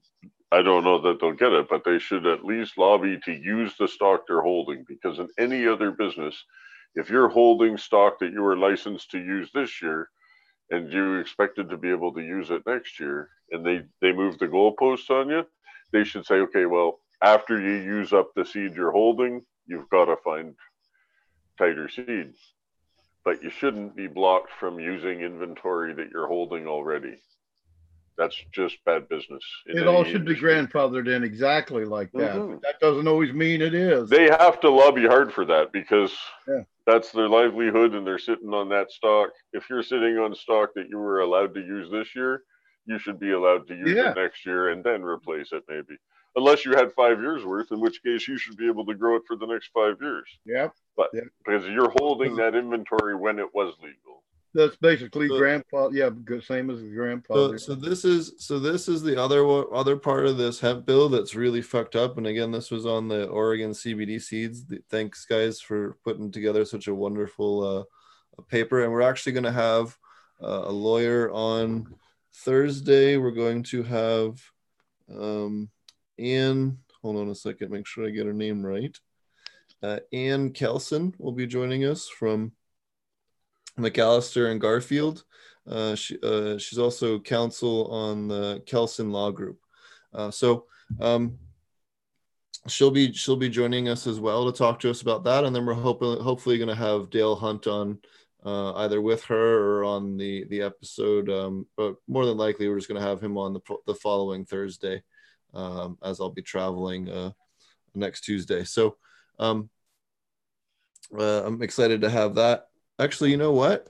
He might, might he might be even be on third tu- Tuesday because I'll be back in time uh, to do the show on normal time. So, um, uh, but so here's the deal: so that all um, cannabis under the new program would have to be tested via a D- DEA registered analytical laboratory. Okay, so you you think, oh well, that's not a huge deal, right? These guys could just get it. All existing labs would be uh, currently that are doing all state testing would be prohibited as though they've been operating in violation of federal law. So all of those would be banned. There would not be a single one that's a current laboratory that would be allowed to operate in under the new rules. So basically, they'd put every single testing lab out of business that's been operating since day one, legally. They'll have no expert labs. They'll have all these new labs they spring up probably but with the government back backing and stuff. Let me Yeah. get this straight. You guys all thought they were legalizing cannabis for our benefit. I didn't. I didn't. I, I'm spelling it out just so that people understand it. You know, It's painful, dude. They, it's never in the interest of the people. You know, it really isn't. But Steve does make a point about having people understand where it's at and where it's going. Absolutely, no, absolutely, no. I'm not. I'm not really picking on you. I'm just being facetious, right? I It's doubt just- very seriously, Steve, that you walk around with your face in your phone all day. You know, so. so so too the much, so pilots any, any states that have been operating under the pilot program would have to transition to the USDA rules by um, the 31st of October of next year. So if you could pull off a crop before then and unload it before then, then you could somehow potentially grow that next year. Oh yeah. Well, most people can get off before October 31st. But you know that you know when are they going to start enforcement of that 0.5 for prosecution? You know that they could decide to do that early, and you know I don't know. It's all beyond my comprehension. That's what's really messed up too. It's not the fact that it's just going to be denied and you lost it. They're going to prosecute you for because somehow you know I it just you know it's a plant. You know, um, it's not a like it's not like It's crazy. from. I can't believe we're still even having to talk about this. It's so sad. It's that they can't just ignore it for once. Just leave us alone. It's a fucking herb. Well, they've done the testing that they always lied about. You know, that was the whole thing. Well, then, and not only that, too, it's awkward for consultants too, right? So I've had multiple projects in Oklahoma that I, I was working with that I've had to back out of because the client wasn't taking, you know, uh, compliance seriously, you know, and, and you can't be involved with that. And and you know, especially when you have an ever evolving thing and their lawyer says one thing and you're saying another and this, that, and the other. It's like, look, one of the two of us has done weed a long time. You gotta you have to fi- abide by the law. Your federal protections only protect you if you abide by state law. So you, you can't, you know, you can't violate that or you're risking going to federal jail or state jail. You know, it's not Neither worth it. one sounds attractive, does it? Exactly. So it just it sucks a lot of times too. Even be working on the level that all of us work on. You know, you end up working with some of the stuff, and then suddenly someone can't be compliant, and then you're you're out of a, a deal too. You know, so uh, because of zoning or whatever. So and sometimes it's not even an intentional thing. You know, sometimes it's a, a you know some kind of other other problem. You know, it doesn't necessarily No, that's true. That's true. You know. No, it's it's there's a it's a minefield, you know, opening a cannabis business, Yep. And you know any business is, but but a cannabis business times ten, right? It's Oh, especially, and then you got the 280, yeah, the 280E uh, tax stuff and all the other fun things that when you're operating in the United States that you have to account for. And you know, a lot of people don't know how to navigate that and structure their company right, so they end up paying you know astronomically high taxes. And well, yeah, the- the taxes the- is a whole other story. You're not allowed to write off any expenses and stuff too, right? Right, so it's, Honestly, we, we don't care. I, I, know, Steve cares because Steve has got a fucking winery and he, he cares about the expenses because he has to pay them. I He has to to. pay them. yeah, so, so you- fucking Shiva, okay. But I'm I'm I'm still one of the nice guys who just goes like, let's go and grow some nice fucking weed. so you have to set up So everything what have we the got? Management- with the So, like, management company we- and the whole nine. Good stuff in the last few years. Okay. Yeah, Okay, what- you're right, what I- vision, it does suck the light out of it, playing, playing by I the. know, I the know book. it sucks the fucking light know, out of it. just- I can't, I can't let that happen. I've I've got I to don't make, blame you, man. I don't I've blame you to one make bit. better- I've got to make better weed. And, and it- it's that fucking simple. I have to make better fucking weed. It's a lifelong drive, brother. You can never No, make the, I- the I- best. You always want to make better, right? And you make great weed now. Like really, there's nobody growing better weed than Vision. He grows it as good as going like, anybody can. But uh, yeah, So, um, so, so, you know, a lot of people don't know about you have to structure it with the, you know, separating everything and having your management companies and having everything split up in the right ways and structuring them all.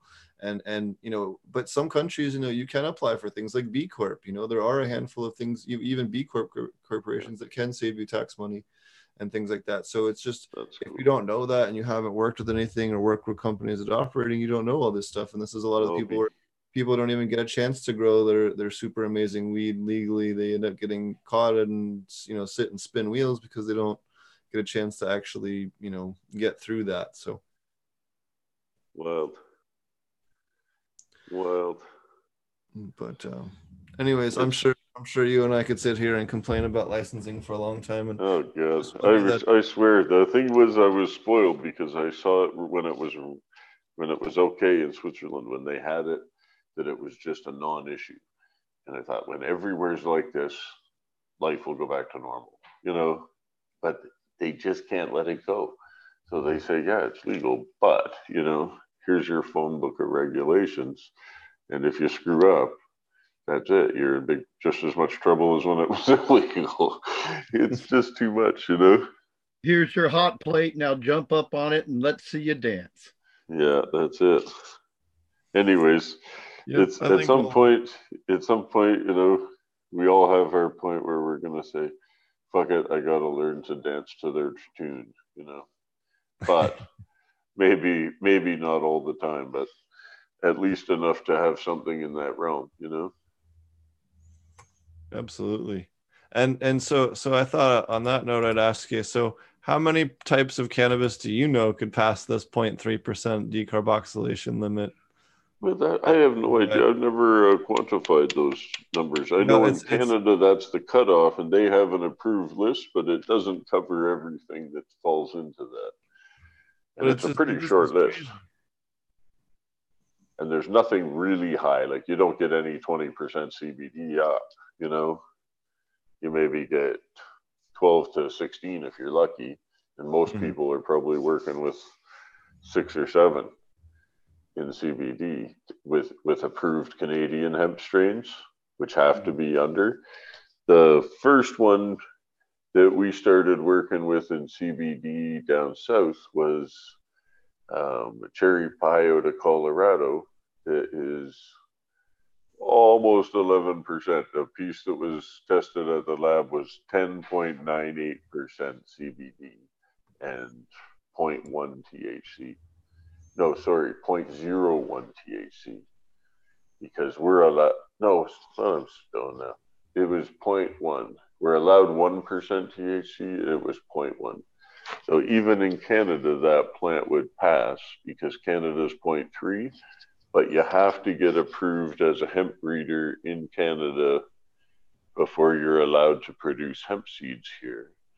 And and that's not even a, strictly governmental process. They have a Hemp Breeders Alliance or something like this. I forget what it's called, but they have a private um, group that is pretty much a cartel of hemp seed producers in Canada, and they're not really open to new members and uh, so that was kind of a surprise because I thought it would just be a licensing thing. But that's hemp. That's not cannabis. Cannabis. That's not an issue, but you still need a license. But the uh, but from Colombia, as we've registered this selection, um, that's basically 11 CBD and 0.1 THC. That one will get out uh, into the wider world but we've also got some other stuff that's 20 and up CBD, but it might be over one, it might be 2% THC. So it's a matter of crossing that with the 0.1 and getting something that stays under one, but still stays over 20, you know? And at the same time, do the same thing with the CBDV, which is just more of a niche, you know, whether we sell those genetics or just use them for production if the whole world's got CBD, it's better to be one of the guys making CBDV, presumably, right? So because it'll catch on with the CBD crowd, like you won't have to explain much, right? So there's a there'll be a slight differentiation. It'll be the new CBD, and I think that's kind of fun. I think many it's not my main interest. My main interest is sensory. I really like the aromas and the smell, you know, the flavor. To me, that's the main interest. The fact that it's good medicine is a bonus, you know, but still, I'll always breed with my nose. I'll still select chemovars for their potency. And, you know, I'll reluctantly do it if there's smells I don't like, but I'll, I will do it. But that's the job at this point. But really I'm there to breed for my nose. And if I wasn't doing selections for aroma, I wouldn't do it. I just want to show up to smell the roses for a few weeks and taste them. That's it, you know. I really like to find them, find the winners from high numbers of wide variety of stuff. I like to mix them up and follow them out a few paths and, and guide them down different routes and have some fun with them that way. But really it, it's always about smelling and tasting it you know? And that is my greatest reward in working with cannabis and it'll always be that way like if i if i could just do it as a hobby breeder and i didn't need a job and a license to do it all the problem is once you need a license now you need you know employees and experts and lawyers and you know it just becomes a corporation faster than it needs to be if you just want to breed cannabis. Like if I just wanted to have a breeding station in different altitudes and latitudes all over the world and could do it as a hobby, I might never make it a company. I would do it for the joy of it, you know? But the fact is, the only way you can do that these days is with licenses. And to have licenses, you have to have the company. And to have to have the company, you've got to have, you know, a lot more than we're used to for doing this. To grow a field of weed to me means great. I'm going to hire two guys for the summer. we're going to go to work, you know, and and now it's like no, I need six lawyers and four accountants and three fundraisers and two marketing people and oh, it's just you know the reporting and all that and applying for every move you make. It's just like Ah, you're really challenging me to want to keep doing this on an official level because the official level is, you know, inefficient. And that's the real, that's what's painful about it is because you know, in a given lifetime, you can do X amount of generations. And anytime you're sitting on the sidelines for want of a signature or a stamp, it's just like do I swallow the pistol or point it at them? You know, I don't know. I'm just so sick of it sometimes. So you tell me, I don't know what the right way to go is. And sometimes I think, you know, it'd be fun just to go somewhere you're not supposed to do it and do it without anybody knowing again. that was right. so easy. You know, that was so easy. My, you know? my buddy had a, a private little um, place in Panama. It was an old, like, um, a hotel or something. He inherited it, and he was just like, "Dude, let's just set it up as like a, a private weed thing." And it was super tempting, but it was just like, "Nah." Yeah, if you're not connected like, in Panama, it'd be a real shitty prison to spend time in. That's for sure. Yeah, that too. You know. But you so, know, I, I, had the funniest story of somebody that went for the foreign money like that. He went to, he was a Dutch guy that he was a refugee in Canada from a hash trial where they sunk a boat coming back from Morocco with like 40 tons of hash on it or something. And he was working in a grow store in Vancouver. And he was just crazy as the day is long in the summer. And uh, he was funny as shit. But he ended up going to Japan and said, you know, some Japanese people that came to Vancouver were like, oh, it's like $100 a gram in Japan. You should come and grow. So he went back with them and they went out to some little town in the country and he got the house in the country and i think he plugged in like 8000 watts or something and it blew the whole town's electricity. So they found him in like six hours after he plugged in the lights and the, he was so crazy they said we don't even want to keep you. Just go back to canada. And they just sent him back. But you gotta he was a nutter for sure. so, do you have any advice for people that are, uh, you know, looking at some of the international stuff that's available? There's lots of different projects all over the place. I know it's I'm hard to keep Africa. up with. You were mentioning all the possibilities in Africa right now, and that alone is more than you can shake a stick at. You know. Yeah. I, I mean, I don't know what to say. I mean, wherever you feel like you want to spend your time is where you should do it. And no, no, grow some fucking land race then. Go to yeah, wherever you want. But I mean, if you want to do it in Thailand, you can. Yeah, yeah. No, Thailand, no, but it's hard right now in like, Thailand. I have one friend you want to go to. Find the fucking weed you want to find, bring it back out, and then start to breed with it and do us all a favor. Well, Thank you. I'm looking. I'm literally you know looking into it at the, like you're saying with the land race. You know, growing Durban and Durban with some of the Western growth me- methodologies, but with the terroir. Uh, exactly, you know, from the yeah. from the native terroir, and, and really sure. seeing what the genetics are capable of. That's what it is. That's what people don't understand. All we like... need is that thing kept, so that. Go ahead, Steve. If people want local hydro, that's up to them, but they should be choice. You know, you got to think of it like the world of wine. If you said you can only drink California wine, but you can't buy French or Australian, you'd be pissed. You know, you'd say, what the fuck is that? I can't buy French wine. You know, it's up to you. You should be, we're earthlings. The countries are legal fictions that are just bloody tax farms to milk us as the herds we are.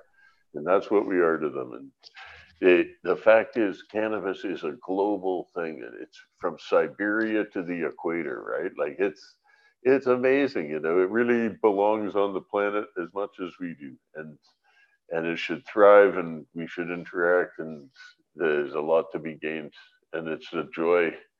God bless it. You know, not that I believe in God, but just as a turn of phrase. But Steve, Steve, you were talking about you were just trying to talk about about doing the indigenous kind of like the oh, yeah. terroir, but using your modern different methods than they've ever seen over there, right? Well, yeah, and just accelerating that too. I know, like we, I was looking at, I was looking, we're working on on a project, I'm working on a project right now in Zimbabwe, and just they they can still use paraquat on some stuff in their country, and like some other stuff that's been banned in the United States, at least for general stuff, uh, you know, for quite a while. So, and having to worry about that because you don't know if you're working on a project unless you do soil samples if they had been spraying who the hell knows what that could be latent in that soil So scary. and hemp and hemp and cannabis is such a good bioaccumulator you know before you even think about a project any of these third world countries or Oh, not yeah. necessarily third world but foreign countries you have to Yeah. make sure you're doing really detailed soil sampling and sending it out of, out of country um, canada actually has wonderful sampling labs um, and uh, that can do it. And then um, the other labs I would recommend stateside would be MMI Labs and then uh, JR Peters. Both uh, are great uh, in the United States um, for people that are interested. But um, you know, making sure you do all that stuff before you take on an agreement and or have some kind of stipulation where if it doesn't pass those, that you know Right. it doesn't go forward. That's a great point, Steve. And the other thing is even heavy metals that are totally innocuous, that aren't pollutants, they're just regional, you know? I've seen a- that disqualify stuff, you know? in Australia, I've I've actually seen on on three separate occasions people in uh, with aquaponic systems in Australia with well water that had uranium uh, or radium or radium water in radon. water. Radon's uh, off gas from the uranium. Yeah. It's common in the Okanagan Valley too, in BC, actually. Radon. Yeah, and- Pennsylvania, I grew up in Philadelphia, and radon is really common, and they have to have uh, uh, air pumps in all the basements for that reason. I've seen places out here in the interior of BC, but also at a first farm in Colombia where it's uh, downstream from where there's lots of copper deposits. And so they have abnormally high copper levels, but it's not in the toxic range. So it's not a problem, but they're abnormally high copper levels. I think it goes to say that whether you're if you're by a river or any kind of lake or kind of watery region, you always or anywhere else, you really need to do soil samples before you put a big grow in or start a big Well, grow up. you know what?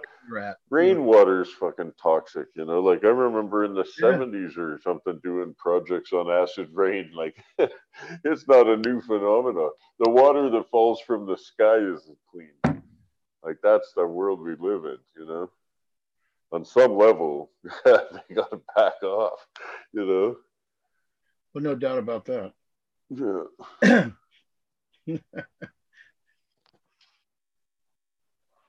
Alrighty, well, uh, I think on that note, we've had quite quite the episode. I don't want to hold everybody the whole night. I think we'll we'll wrap things up. Um, uh, I really appreciate you taking the time to come on the show and tell us all about what you've been up to. Talk about the international market. We really haven't had a lot of people that can come on and talk with it from experience, especially on the scale that that you do. You know, you really uh, are are doing one of the largest grows on the planet. So um, it's really cool to have you It's on. and going to be a- really interesting next year, and I, I look forward to. I invite all of you to come and visit any of my projects and and uh, join me on a trip sometime. It's a fucking hoot. We'll have a good time. Yeah, I'll try to take you up on that one day. That'd be beautiful. Yeah, Yeah, man, it would. I thank you for inviting all of us. Yeah. We got uh, two new places we're getting started in. One in the south of Spain and one in the south of Portugal that are quite close to each other, like hours apart by car. And Nice. uh, it's really a question of almost playing one off against the other as we go through the licensing process and just see which is the most restrictive. And so far, Portugal's the most welcoming.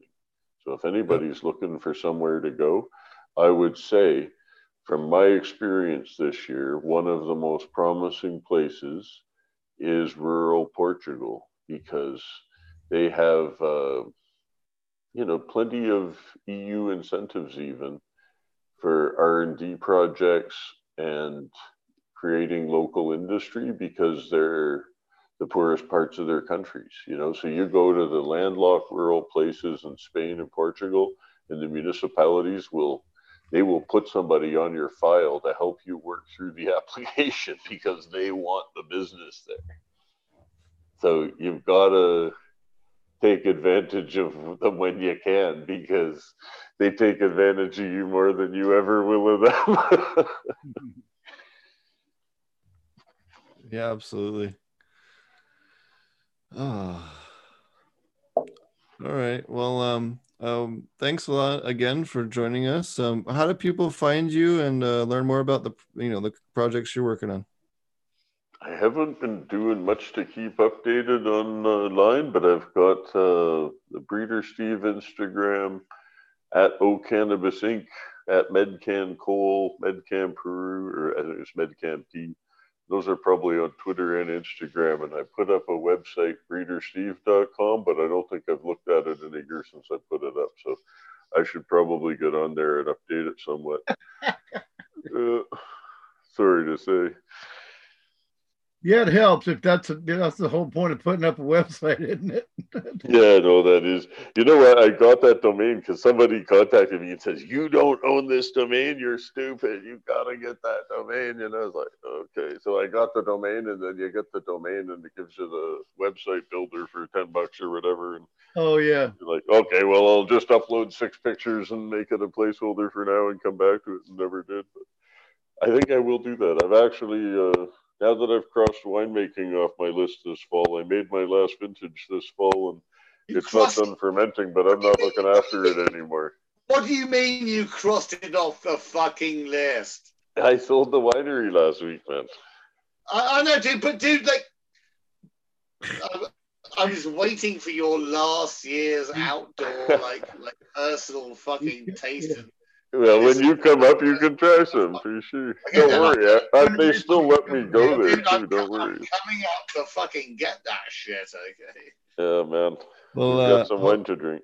Hopefully, I can cross uh, paths with you before I, I, take off for Africa in the next few few weeks. So, yeah, not, man, that, and I really uh, envy your trip to Africa and I wish you really the best. That's going to be awesome. And there's so much amazing genetics to sift through over there.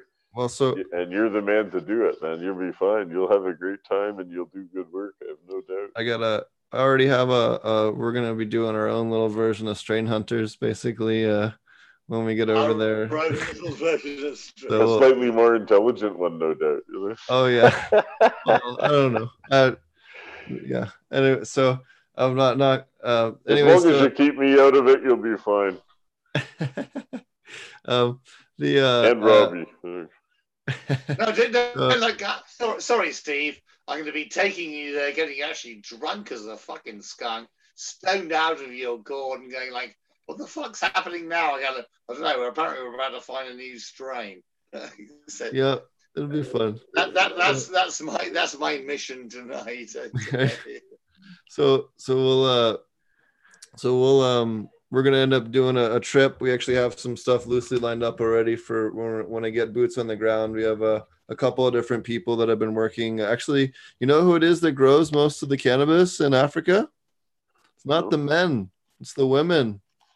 The women okay. are the biggest growers and the longest growers. They're the women. ones that actually, you know, pay the bills and, and run the household and get shit done. So um, we're actually uh, two different women that are actually going to be taking me on some trips to visit a couple of different areas where they've been traditionally. Boom Shiva. Boom Shiva. That's going to be a lot of fun. One one trip in Malawi and then one one trip up in uh, Zimbabwe. But Zimbabwe to start off with until Malawi gets a little more chill. But um, but yeah, so that'll be that'll be fun. And then um and that's going to be happening here in in december or january probably second half of december. Um, well if they don't arrest you i'll come for a visit. Well, that's fine. You know the the with the dreads and all, know, just yeah if dreadlocks can pull it off i'm coming. That's it you know right? Well, you know, it's funny in Jamaica, I didn't get harassed anywhere near as much as some of the other people I was with that looked all clean cut and what you know. Cause oh, yeah. Well, they didn't think you had any money. That's why. Exactly. oh, so that's always fun. Yeah, fuck. I tell you, man, that's all. It's always a trip going back to somewhere nowadays when you're used to like okay now at least for the last year in canada you can stand on the sidewalk smoking a joint and you're no longer a criminal. No so even if it's not perfect that's right you know? Yeah, that's, that's right. that's a step in the right direction right? So when i go to other places like earlier this year i was in england for a week and then in spain and I was smoking on restaurant patios, smoking big gangers, and people around me are looking at me like, this isn't Amsterdam, you know? And I'm like, I don't care. I know, I know, but they're English. They're English Yeah, and they're But they wanted some, but they're like, you know, this isn't Amsterdam, right? They- I've never no, sat no. on a patio in a restaurant in England and smoked a joint. And they would they would as, pass it with me. as long as they can, as long as they can tell you the law, they're quite happy with just telling you the law, and then the rest of it they just Yeah. go like, Yeah, then they're like, pass it over, you know. But everybody was astounded that I had the temerity to light pot in public there. Fuck you, just- you like fuck it was a you, good time. dude. Like, you should be able to smoke the shit out of whatever you. Oh, we had a great time though, and it was it was really fun because the friend that gave me the pot is showed up from another part of England, but he was an old spice grower and he used to come and visit me in Switzerland and get seeds and cuttings and whatnot. So he had all kinds of great stuff. To Oh, and really, it was probably I probably had the best stash in England for the week I was there, and it was a hoot. But still, I actually ran into more good pot in. England this time than I saw. I saw some other people's. Oh, usually the stuff I've seen in the UK Yeah. has been really sad. And Yeah. this trip, I was genuinely surprised that I had, you know, a number of random people I met, even at a pot show, had respectable bud that tasted good and smoke burned clean. I know, but like, I, I, wow, I've I been was getting, I've been getting, I've been getting the guys to bring me the garbage from the fucking dispensaries, and it's fucking garbage. It Yeah. literally is just. Oh, I'm sure it is. I'm sure what most people have is garbage. I was just lucky enough to get some good stuff, but I was repeatedly lucky the, this trip and really had uh, some tasty things, as well as some amazing Persian opium and some great uh, hash made from I like, Belgium. I like, I like the, Per- I like the Persian opium as well. Oh man, that was it was that was a treat. I hadn't had any in a long time. that It was was a treat. Yeah, that, It that's left always- me. It left me a little gibbled because it was in the afternoon and I had an event that night. and I, I had a hard time finding it. I lived in All I right. lived in Turkey as a child, and we used to ride from the town to the Air Force Base through the poppy fields. You know, Yeah, no, there's, it's, it's the same. It's a sacred plant. They're all useful. yeah. They just have the potential for abuse, correct. but that doesn't mean you can't use them. You know, alcohol is a potential for abuse, and tons of things do. But we still, the most people can handle them. You know. Yeah. Yeah. Most people don't realize Alrighty. how prevalent it was, though. It grew everywhere. You know.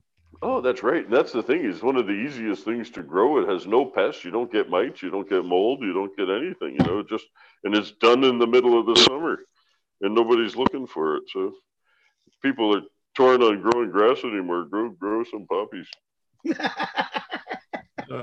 Alrighty. Uh, so, uh, what about you, Roger? How do people find you?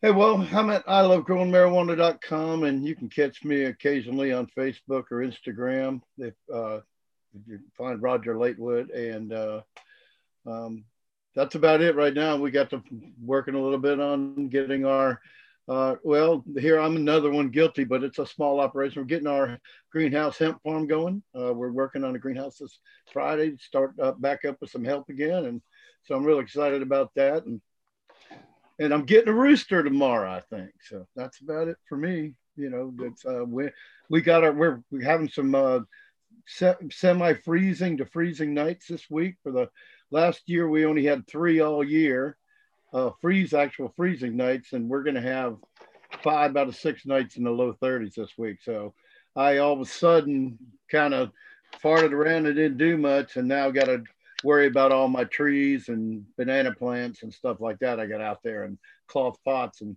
you know kind of make a little shelter for them for the winter. And what I'm Where are you with banana plants? Well, I'm in South Carolina and I just wanted some, so I got some, Oh, some. cool, cool. I found a cool place. I they, they sold me a, like a Myers lemon plant, a key lime plant, and a, a blood orange. I bought a blood orange. You got Right on. Those are all awesome. Yeah, right. See, I like to cook too, but I like to eat crazy stuff like that, you know.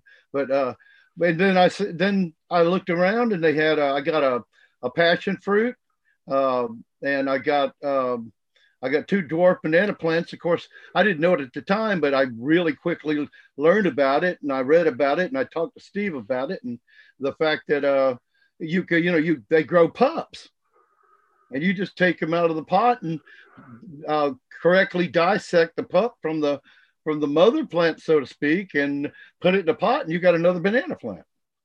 You can square cut the stems. I'm sure Steve's seen this. You can square cut the stems and they'll pop from the trunks. Well, Well, I, I never really paid a lot of attention to them. The thing I've, besides eating bananas and shooting them for target practice, I like the the leaves. well, they're really good for you. I, yeah, okay. You know what? The leaves. When I was in, uh, I was like 18. I, I took a winter and went to Central America, and in Belize, I was on the beach with some rastas for a few weeks, and, and they would uh, always because you couldn't get rolling papers, and so they would. You, your choices were hollowing out a cigarette and smoke shitty white paper, or rolling them in almond leaves or, or banana leaves and you find bananas shed the leaves, and then at the bottom you see brown leaves, and underneath them they're gray, and the gray ones are a little too brittle and they'll break. You gotta you, you end up finding the right tan color that works every time, and they're like a blunt wrap. And because got those fibrous strings on them, you rip off a couple of those and you roll up a nice cigarette. The three Hmm, yeah, I see what you're it. you're looking for it almost to be perfectly like almost it's curing on the stem or so to speak, kind of. Honestly, after a month of smoking out of banana leaves and almond leaves, papers tasted harsh. I got used to them. I got used to smoking banana leaves and almond leaves. Now you're gonna drive me crazy with you know trying to figure that out about with my little banana plants. You're gonna have to roll some with your leaves. I'm Yeah. telling you. Well, You a cut them up, cut them up the shape you want. You- I didn't want to go here too, but allegedly th- this is some Congo right here, and it's it's funny we had this uh, surprise guest tonight, and this is some of your Congo here, buddy, from one of our good Earth friends. I think he's talking to you, Vision. Yeah, I know. Well, whatever. I don't care. How many bottles of wine have you had tonight, Vision? It doesn't matter. Like I, I, I'm, like, I'm, I'm happy with Steve. Steve's a fucking wine owner. He and I wine, fucking mad weed, and you're like, what the fuck just happened just then? What uh so what about you, Vision? I Uh, wish you were here, man. I wish I know. you were here. No, man, but we're, we're, we're both exactly the same fucking people because I just sit there and I was I would just be sitting at the side just going like, what are we doing now? Like, It's the first time I've seen you with a beard, though. I can say that. Oh no, no, but um, um, I carve it off every little once in a while. So like, uh, then then apparently the girl, all the girls thinks I look sexy. So like, like, hey, you look sexy now. Like, like, or whatever. Are you still seeing that one that told you to pull her hair? Yes, I'm still saying that one. we'll, we'll save that for the after show. That- that that- well, that's- we- we- Yeah, yeah. I, I like. Uh, uh, I've hung out at Steve's place. Steve's place is like probably the best fucking weed place on the face of the planet. It's uh, come on. Come on. there's like there's an enormous amount of wine, which is fucking great. there was at least. all right. which is fucking So, great. how do, how do, how do, how do people find out more about you, Vision, if they want to follow you or? I don't want them to follow me. I don't he want hides out. to me. I don't care. It's not my, I don't care. Um, you He guys always said can, uh, that too. He's he's uh, consistent. He's always said, "I don't want people to fucking find me." No, So, I don't uh, want them to find me. I really I don't. um. Sorry.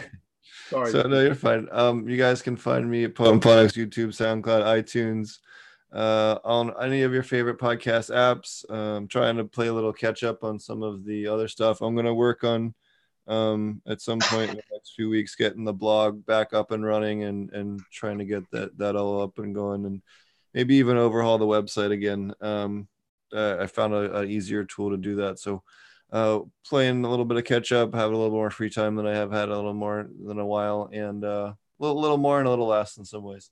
Um, and then, uh, yeah. So if you guys are interested, uh, we'll we'll be back on Thursday, um, and we'll be talking about different uh, lawyer issues. A big breakdown on on California and a bunch of other uh, stuff going on. We'll, um, you know, and then on Tuesday or, or Thursday of next week, hoping to have uh, Dale Hunt on to break down the USDA stuff, and then uh, hoping to have uh, Harvey Smith on soon from MBK Universities. He's always a great educator. So we will uh, talk to you guys uh, soon. And uh, thanks everybody for watching. Thanks again, Steve, for taking the time to join us and educate us.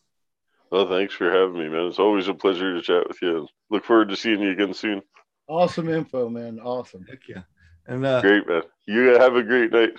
You too. Cheers. Thanks, Bye-bye. everybody. We'll catch you guys on Thursday.